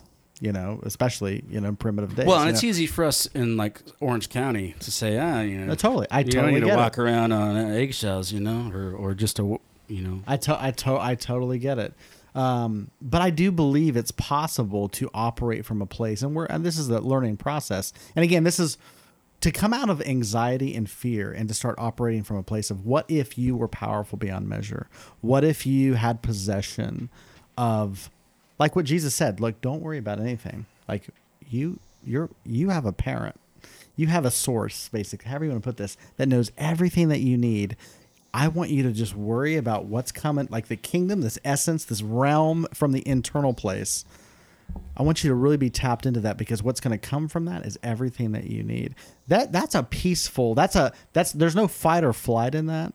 But so much of our strategy and our way we approach life it comes from this anxiousness of of of what about this? How do we prepare against this? What about this? And then there's a sense of prudence in that. I get it. But when we're, I honestly think like you don't have to actually even worry about those things when you're proactively serving and loving from a place of rest. Like there's a guy, he, he was, he's a sales guy, but he would say, you don't ever have to worry about your life. All you have to worry about is if you make sure that everybody else, if you help everybody else get what they are after in life, mm-hmm. you will never lack for yourself. Mm. And I think that's a that's a principle. Is a God. There's universal laws that govern the universe, the way things work, and I think that's one of them. Yeah. And, and, and I do I, I do walk around kind of like like you know Zach was mentioning before. I yeah I, mean, I think I want to get fired every time I go into work. You know, Well, I now ironically I, I don't walk around thinking like oh okay, is this guy is this guy uh, a threat is he a threat like is he a threat because I live in Orange, in Orange County It's like uh, I live in one of the top ten safest cities in the world.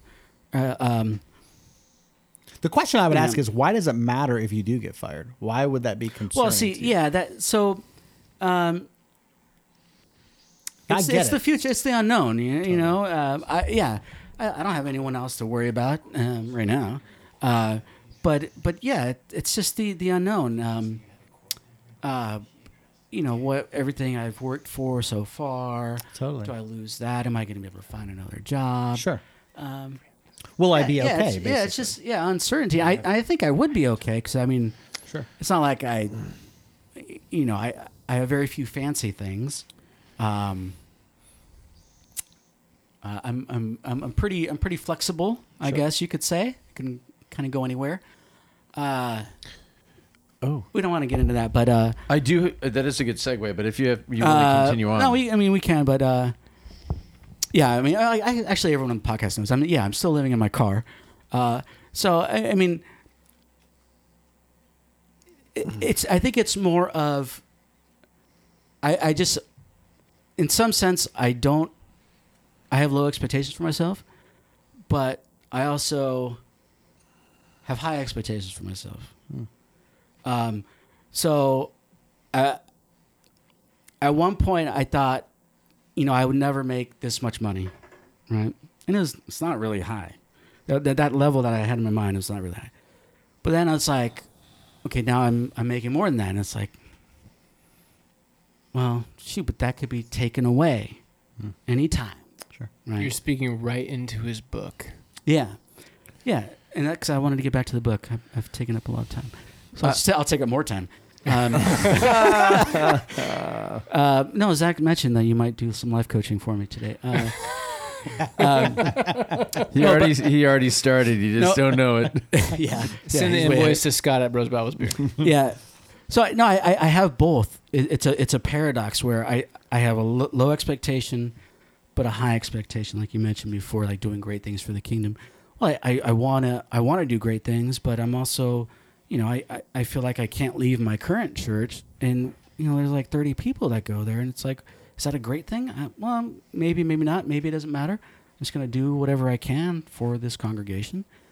Um, it doesn't matter how many people go there, right? But but I wanted, but I also think that, hey, there might be more. Um, but at currently, Have you been led? Have you been like? Has your spirit led you to like detach?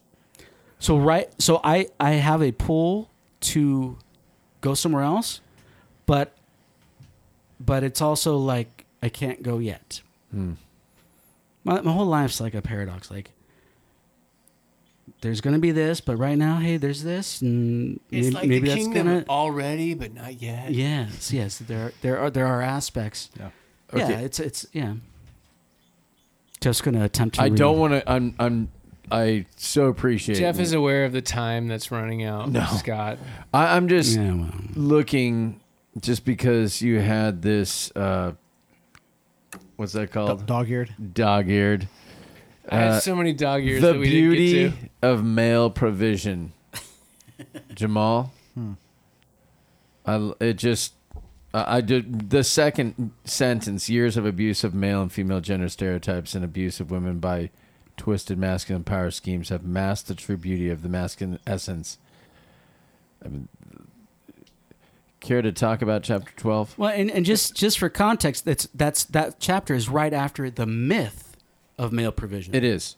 So how does how do those two? Okay, say that again. Uh, the the myth. So, well, there was the myth of male provision in chapter 11, but then the beginning of the beauty of male provision. It says, The what is beauty of male provision. right? Okay. The beauty. That's the paradox there. You're right. Right. Okay. So, has something in the our our maleness been torn to shreds, or where does Yeah. this chapter lead us? Well, there's a lot in that. Okay, so and again, I, I recognize when I was writing that chapter that could be a book in itself, um, but I wanted to mention it because, oh, oh, because I'm a man and I'm I'm writing from that perspective. But I, I so when I when I understand God, source, however you want, whatever you know, how you want to define that. I- understand God to be. Some people say God is genderless, but I, I have a friend that always says that God, he likes to put it this way: God is not genderless. God is genderful in the sense I that like that. yeah, because you know if you look at the created realm, you, what you see is male and female, and I believe that male and female represent the essence of the divine. So male and female were created in the image and likeness of God, because these these are qualities of the source that are these are both. And I and I and again I know there it's a sensitive topic in our culture, and I get it, but I when I look, there are things I believe that. I, I my my my my Can it, is it sensitive because people are hurting? Yes, because they're hurting. I think you're spot on. I, I think people were hurting because of, well, see, I would say that each person contains a mixture of masculine and feminine energy essence within themselves, however wherever you want to put that. Because we we but we express ourselves predominantly. You know, there's male, female. Again, this is a whole other conversation. Mm-hmm. But with there is something very distinct about maleness. There's something very distinct about the feminine qualities too, which I believe also all point back to the divine source. But there's something about, and what I've come to understand is that there's a, I, I was married before, so just to be completely honest, I was in that, and I was in that, I was really more in a traditional evangelical uh, kind of understanding as a married man before, and I really felt the sense of burden, like your job as a husband, as a man, is to provide for your family. And it is a sense of obedience and duty. Now, I, I have a belief that nobody does anything because they're supposed to. That that appeals to the to the low energy part of us. That's it's like telling somebody clean your room, eat, do your dishes, you know, eat your eat all your food. It's like, but I think you really get into higher essence, higher frequency when you appeal to love, when you appeal to service. Then you're you're tapping into like, oh, this is who I. Because who are we as people? We are we are beings made in the image and likeness of God, and who is God? Love. God is love. So love, the at the ethic, the the essence of love, is service. I really firmly believe that. So when we start tapping into our love, our essence as a person, then it's like, oh, there's some beauty here. So um, if I feel like I have to do something, eh, that doesn't appeal to my essence. But if I feel like it appeals to like my essence of like of a, s- of a lover, I'm a, I'm a lover. I like to see. I'm that's who I am. Your podcast is called Free to Love, Free to Love. and you wrote a book with the same title. dude I I'm a lover. It's who I am. So please don't look at me. So- Scott's not a big on eye contact. He's So- not a big on eye contact. so here's the thing. I'm out to Pachimi, Pachimi. Somebody would say, "Oh, well, you're you're a newlywed," but honestly, what I do, I but I was married before. I get it. So in my in my new with with with my wife now, like one of the things I do, and I love to do. I love to make a cup of coffee every morning for her and bring it to her. She can do it. It's easy. But I love to do it because it tap it keeps me connected to my essence as somebody who's serving, who's giving. Like that's what I want to do. And so then there, I started to realize as I got married because I've had this kind of funky uh, relationship with money and service. I kind of resented the the what was being put on me before in my evangelical days. This is your duty to provide. So I reject it because it's more of a culture, like men. That's what men do. But I think we're coming out of that in our culture. Women provide as well. Women are able to make a living in the workforce. All these kinds of things. But as I as I get settled into who I am as a man, I really feel like and my sense of significance as a as a human, also as a man, uh, what I have found growing within me is a desire to serve through provision. And it actually feels good. It doesn't feel like duty. It doesn't feel like my identity's on the line. It doesn't feel like it's a test. It just feels like I want to do this. I get to do this. And I, I it, so male provision comes when I bring my wife a cup of coffee. That's part of provision. You know, if I cook her breakfast, if I serve her in any way, massage, whatever it is, or if it's even if I if I'm uh, bringing in income financially, it feels good. don't lie. But it, it, it is it, it I do believe there's a sense of so so maleness. I have a friend that he talks about this. Like if you again, I, I don't want to get too graphic here, but like You get as graphic as you need to. if you look at the human anatomy, even okay, That's in that chapter, which is why I dog eared it. Yeah, it. I liked it. So so males have their genitalia is on the outside of the body, and it's external.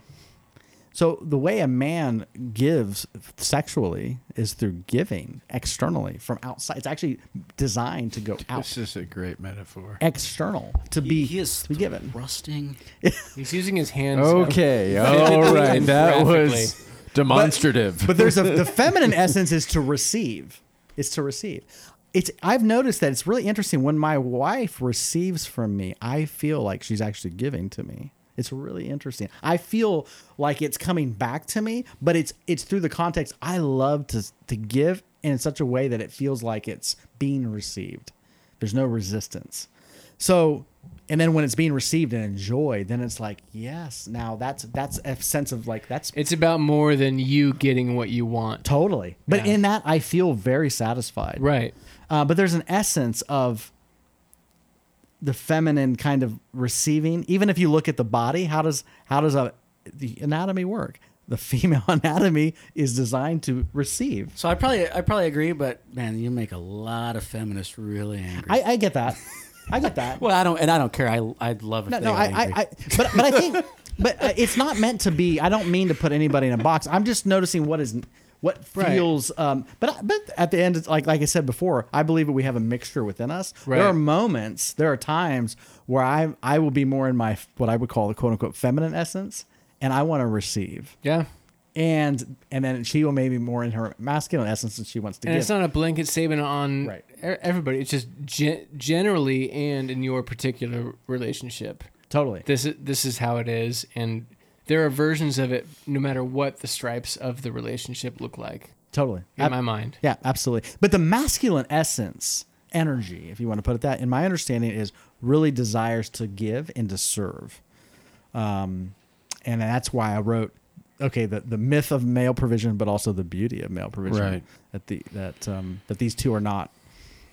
Um, the myth is that it's uh, a duty that you somehow you have to. This is a this is an obligation that's put on you, and it's a test. But uh, that takes us out of the energy. Uh, takes us out of the essence of what we're, you know what we're here to do. I mean, why did? I mean, can, can you imagine? Um, why did God create the universe? Because because God wanted to, not because God had to. I, I think it's because he had to, but I'm developing that theory. But go ahead. And so, so the essence is like, well, why do we do anything? Because we want to, because we desire to. we, it's that's the highest essence of what you, you know. Uh, there's no obligation in uh, in delight. So I love your uh, stream of thought and this uh, living for a living. I think you started off, and I had to ask you a question like, "Where's your passion?" You're like, "Life."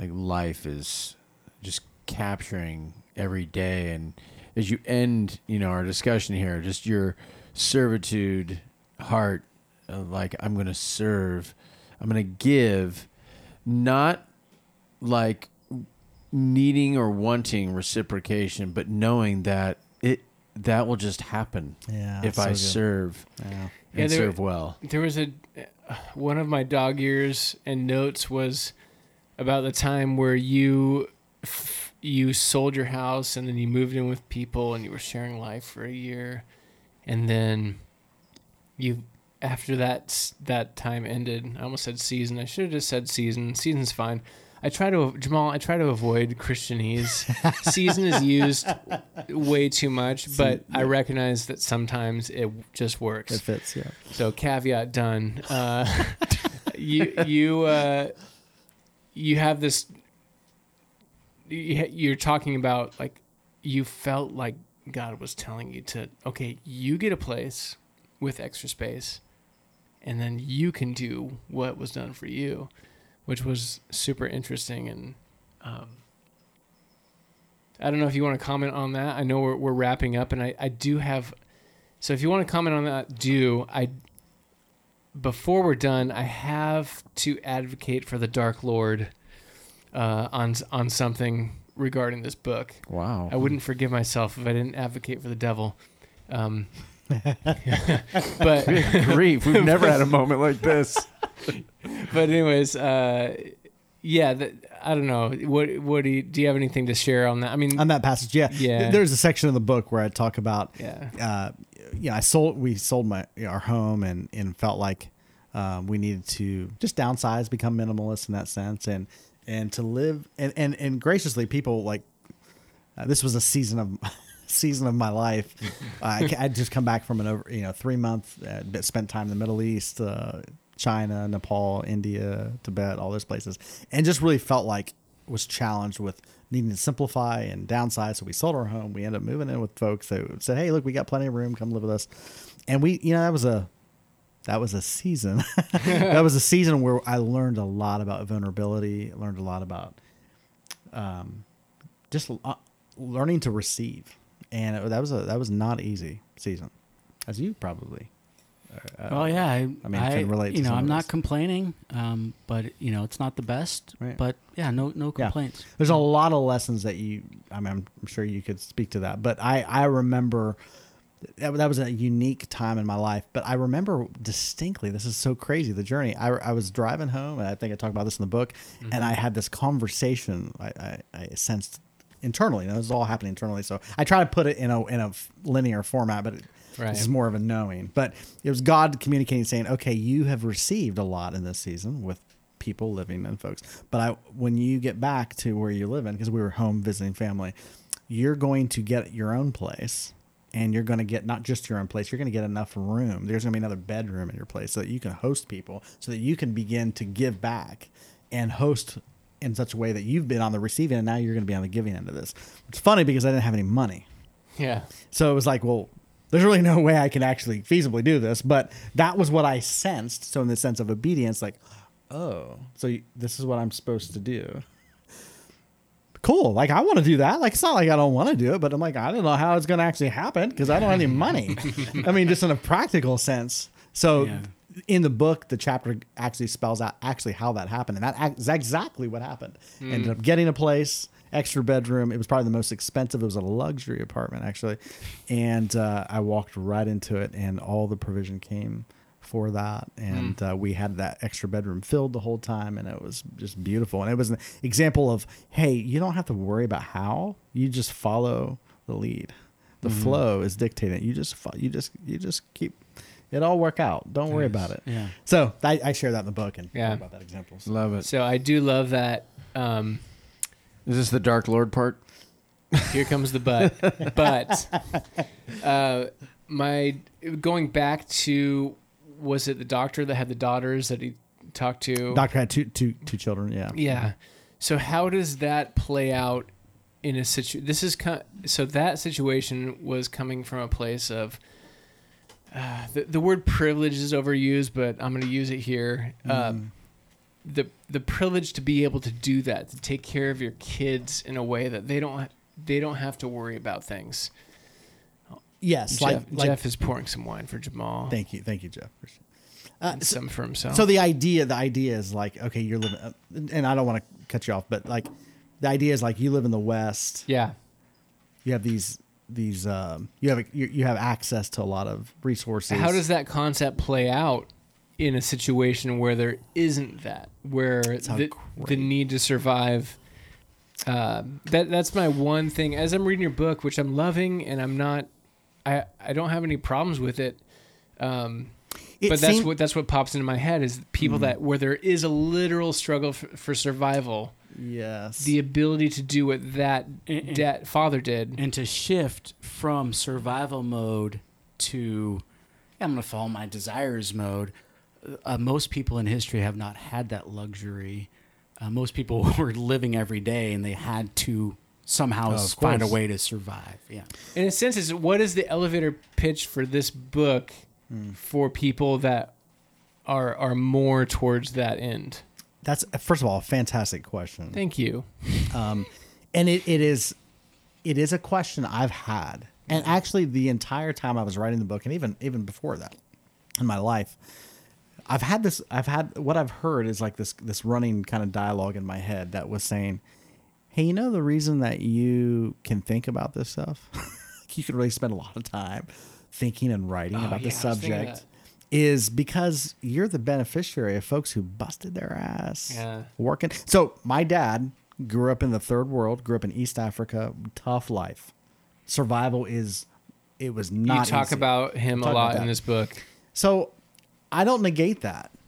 Actually, I I um I was recently at a talk where this guy was talking about. So you understand the concept of midrash, right? Mm-hmm. So midrash We all do, but for the listener, for the listener. Yeah, okay, yeah. the idea Uh, idea of midrash is the, the way that ancient in, in ancient Judaism, the way they would teach.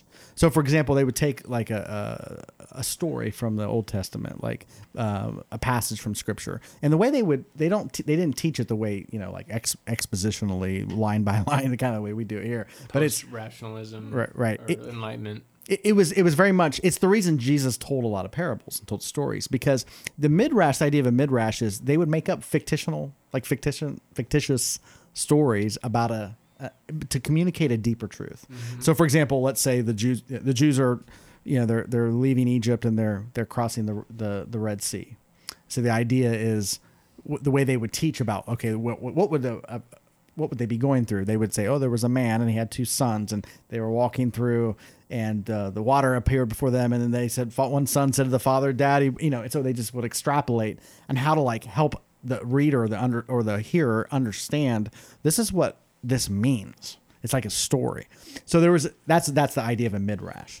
So I was listening to this teacher recently who talked about there was a midrash that tried to extrapolate the meaning of what it means. The Ten Commandments, one of the Ten Commandments says, honor your father and mother. What does it mean to really honor your father and mother? And so there's a midrash that says, an ancient Jewish midrash that kind of extrapolates that and says, to truly honor your mother and father is you understand their struggle.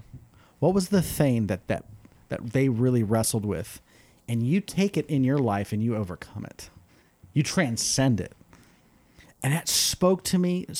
The volumes that really spoke to me was like, oh my goodness, to take the struggle because we're born. When we're born, we're not born, you know, in, in, a, in a vacuum. We're born. We're affected by the by the journey, the life of our mother and father, and the things they experience. And I can I can test that. I've I've I've literally a descendant of my parents, and so like their journey is now my journey. But but the way they may have not been able to transcend things in their life, they you know. But I'm going to do that in my life, and then we would hope for our children that they just move beyond. That's the idea of this sense of like honoring the struggle. Of yeah, a- because of if you mother. don't, like, if you, if you end up, yeah, either, well, let's say, destitute economically or destitute mentally or spiritually or whatever, it's it's it's dishonoring to your ancestors because essentially they are working Yeah. their butts off for you to be where I'm at Yeah, and to move beyond. yeah, and, and so when you know, you know, and I, I, yeah, I really appreciate that. I mean, going going back to what I was saying earlier about my low and high expectations is, I have high expectations because yeah, man, my my my grandma on my mom's side, her her husband died when they were when my mom was young, and she raised mm. five kids on her own. It's like, totally. Okay, well, shoot, what am I, You know, how how how can I not live up to that? Right. And then a lot of us have grandparents who fought in World War II. And, you know, it's like, well, shoot, to hear about what they went through or what people went through in Vietnam, it's like, how do you not appreciate their appreciate the struggle. And a lot of times, what they would say, and this is interesting, folks who fought in war and conflict, they would say, I, I don't want my kids to go through this. Mm. I want my kids to transcend this so that they don't have to. I experience this so that they don't. And that's where I, I, I don't know if that directly addresses your question, but like, what do you what do you say about somebody who's suffering, who's in the third world? Well, I honestly feel like, yeah, it is from a place of privilege that I can have this conversation, but it's because of their sacrifice like i want to honor their sacrifice by having this conversation so that we don't have to keep repeating this and then for example i, I in the book i talk about this i've, I've been to africa um, i have family in africa um, in kenya suppose so to speak but like i was in kenya and in cameroon actually and there were some conversations i had in the book where i include that in the book uh, one guy in particular he he literally sat me down. I mean, he worked for the mayor's office of this town we were in, and he said, "Can I ask you a question?" I said, "Sure." He said, "Do you think the the soil in Africa is different than the soil in Europe or in America?" And I was like, "No." I was like, "Where's he going?" I was like, "No, it's the same." He's, "How about your DNA?"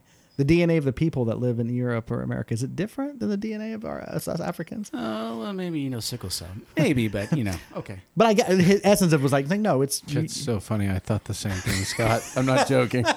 It's all a construct. So I was like, but no, I hear what, what he's saying is like, we're, we're all people, right? We're all humans. I'm like, yeah, we are. And he's like, there are no third world people. He said that that is a term that's put on us. He goes, the real poverty in Africa is the mindset that we are poor. He said that is what is that's why you look at our continent and you see such devastation is because it's a psychological deprivation. He said, but we are no different. And he said, and so I it really spoke to me. I thought, and here's a man. And so when I looked at him and his life, he was a product of a society. Very poor country, very poor society, but you wouldn't know it from looking at him. And actually, he had a lot of resources and he served a lot of people in his community, not because he was rich, but because he had an entirely different approach to life. And he operated very differently, but it was it rare. And I um, I felt like I had that conversation because that was the devil's advocate in my mind. I'm like, am I just making this up? But he he confirmed the whole thing. He's like, no. He's like, when when when people in poverty start stop thinking like poor people, that's when the poverty externally changes. Yeah, and there, there and there are people in America that that come from wealthy families or come from middle class families that have that mentality, Yeah. and they they they they never get out of a high school mentality Totally. or or they, you know they never they never grow beyond uh, they they never mature. Uh, so yeah, it's, it's whether it's in whether it's in Africa or in in in, in uh, India or where or you know L.A. or um, you know the Manhattan. Manhattan or wherever. Totally. Name another city. Someone name another city. Uh, Columbus, Ohio. yeah, Columbus, Ohio. yeah, that, that you could just be stuck in that, and Right. whether it's a product of your environment, the way you're raised, or whether something happened to you, um, or you just decided. Like I, I could, I could totally, I can easily see myself falling, follow, falling into that with my low expectation Sure. side and saying, "Hey, you That's your shadow self. You know, you know, it's it's it's it's okay. your a lot, of- a lot of people like this, you hmm? know. Yeah. But I would say a poverty mindset can also lead to, and this is what's crazy, and I talk about this in the book. A poverty li- mindset can actually lead to financial hoarding. Yeah. So, for example, and that's where you see that I believe that you see the chasm in our societies of the haves and have-nots. You know, you have you have a small percentage of people that control the vast majority of wealth, um, and then you have the majority of folks who are on the bottom bottom end. What where does that come from? It comes from a mindset of fear and poverty. So there's this sense of hoarding. So if we live in a land of plenty, a world of plenty, um, then then the structures, institutions, systems, economic systems, uh, policies that create wealth uh, inequality, I believe, would go away if we truly understood. Because a lot of these, uh, when you understand that there is actually enough resources, there is no reason that And that almost has to come from as much as people on the bottom need to shift their mind. That The more on the- importantly, like the yeah the people with it, Yes. with it all. Because The fear change is going to happen when they change their Yeah. their poverty. I think it's both because fear because fear is driving them as well. If you if you if you talk to some of these folks, it's like we have to we have to protect our resources. So we have to hoard because it's fear, fear of lack, fear of loss, all of these things, and these are these are things that we don't ultimately, I believe, are illusions because we live in a plentiful world, a plentiful universe.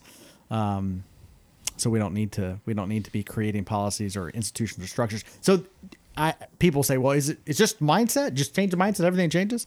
Yes, but that also will affect the institutions we're creating, the policies, the types of decisions we're making at, at, at start walking with that mindset. yeah, totally. So, for example, I'll give you an example of this just real quick. I know we're running low on time, but like the, I think I heard of leadership of Burger King, for example. So, Burger King, most of their employees, like a huge majority of their employees, are on public assistance, and so the the, the leadership of uh, the CEO of or the family that runs Burger King basically encourages their employees to seek out public assistance to help them pay their bills. You know, because you know Burger King, you're not going to make enough to to pay your bills at the same time, which is which is schizophrenic. The, the the same people that are governing this organization are also lob also uh, involved politically at a level where they're trying to cut back on those same services. So they're lobbying for policies that would cut back on social services.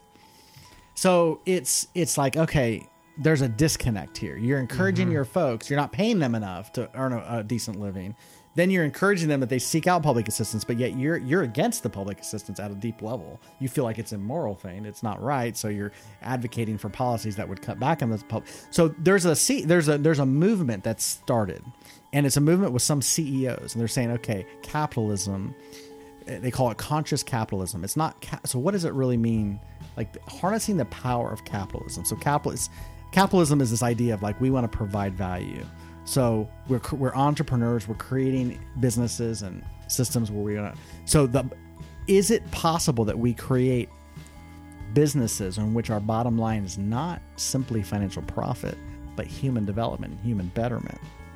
Well, yeah, I mean, I think we are running out of time, but yeah, it, it's hard for a business to hire someone when they can't make money off of that person because then there's no reason to hire them.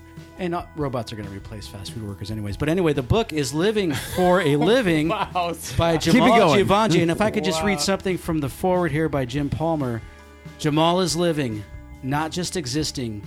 Anyone who knows Jamal knows this about him. His moment of enlightenment was discovering the truth that we are not born into this world to go to work, pay bills, wait for heaven, and die. We are here to live completely in all respects. Our chief vocation in this life is to live, hence his title, Living for a Living. Amen. Yes. Thank you. I don't know if that was the end. I just, Thank you, I thought, it, Jamal. I thought it'd be good. No, Good that's job, that is Scott. good. Thank you so much. This is a great conversation. Yes. Yeah, it always that's two for two, Jamal. And the next time, I will expect nothing less. Always, always great. Give us your credentials. What's your online credentials? People buying the book, finding you, Yeah, life coaching. Yeah, you can go to uh, jamaljivanjee.com, my website, and You want uh, to spell it? yes, J A. The book too. Yes. You can just put it. A J A M A L, and then J I V as in Victor A N J E E, Yeah. two E's at the end. dot com. So go there. Um, my website, uh, my my coaching website, and uh, podcast. Um, is is all linked there on the website, and people can get in touch with me there. And you'll come and speak at people's churches, establishments, clubs, Yeah. wherever. Yeah, I'm totally open to that. One of the things I do is, I mean, I do. I'm a life coach, so I, I work with people individually, and also work with small businesses, and talking, you know, human you know, uh, development and employee development, that kind of thing. So yeah, do all that kind of thing. Nice. Absolutely. Man, thank you so much for coming out here, driving all the way out here. I, I really appreciate that. Skype is great when we need to, but in the flesh, it's the best. Yeah, absolutely. Thank you. Thank you for having me. Appreciate Yeah. Yeah, thanks a lot. Thanks for coming out. Cool. Yeah. Jeff, you good? Feeling okay? I love you, Jamal. Thank you. Love you too. Amen. All right. Amen.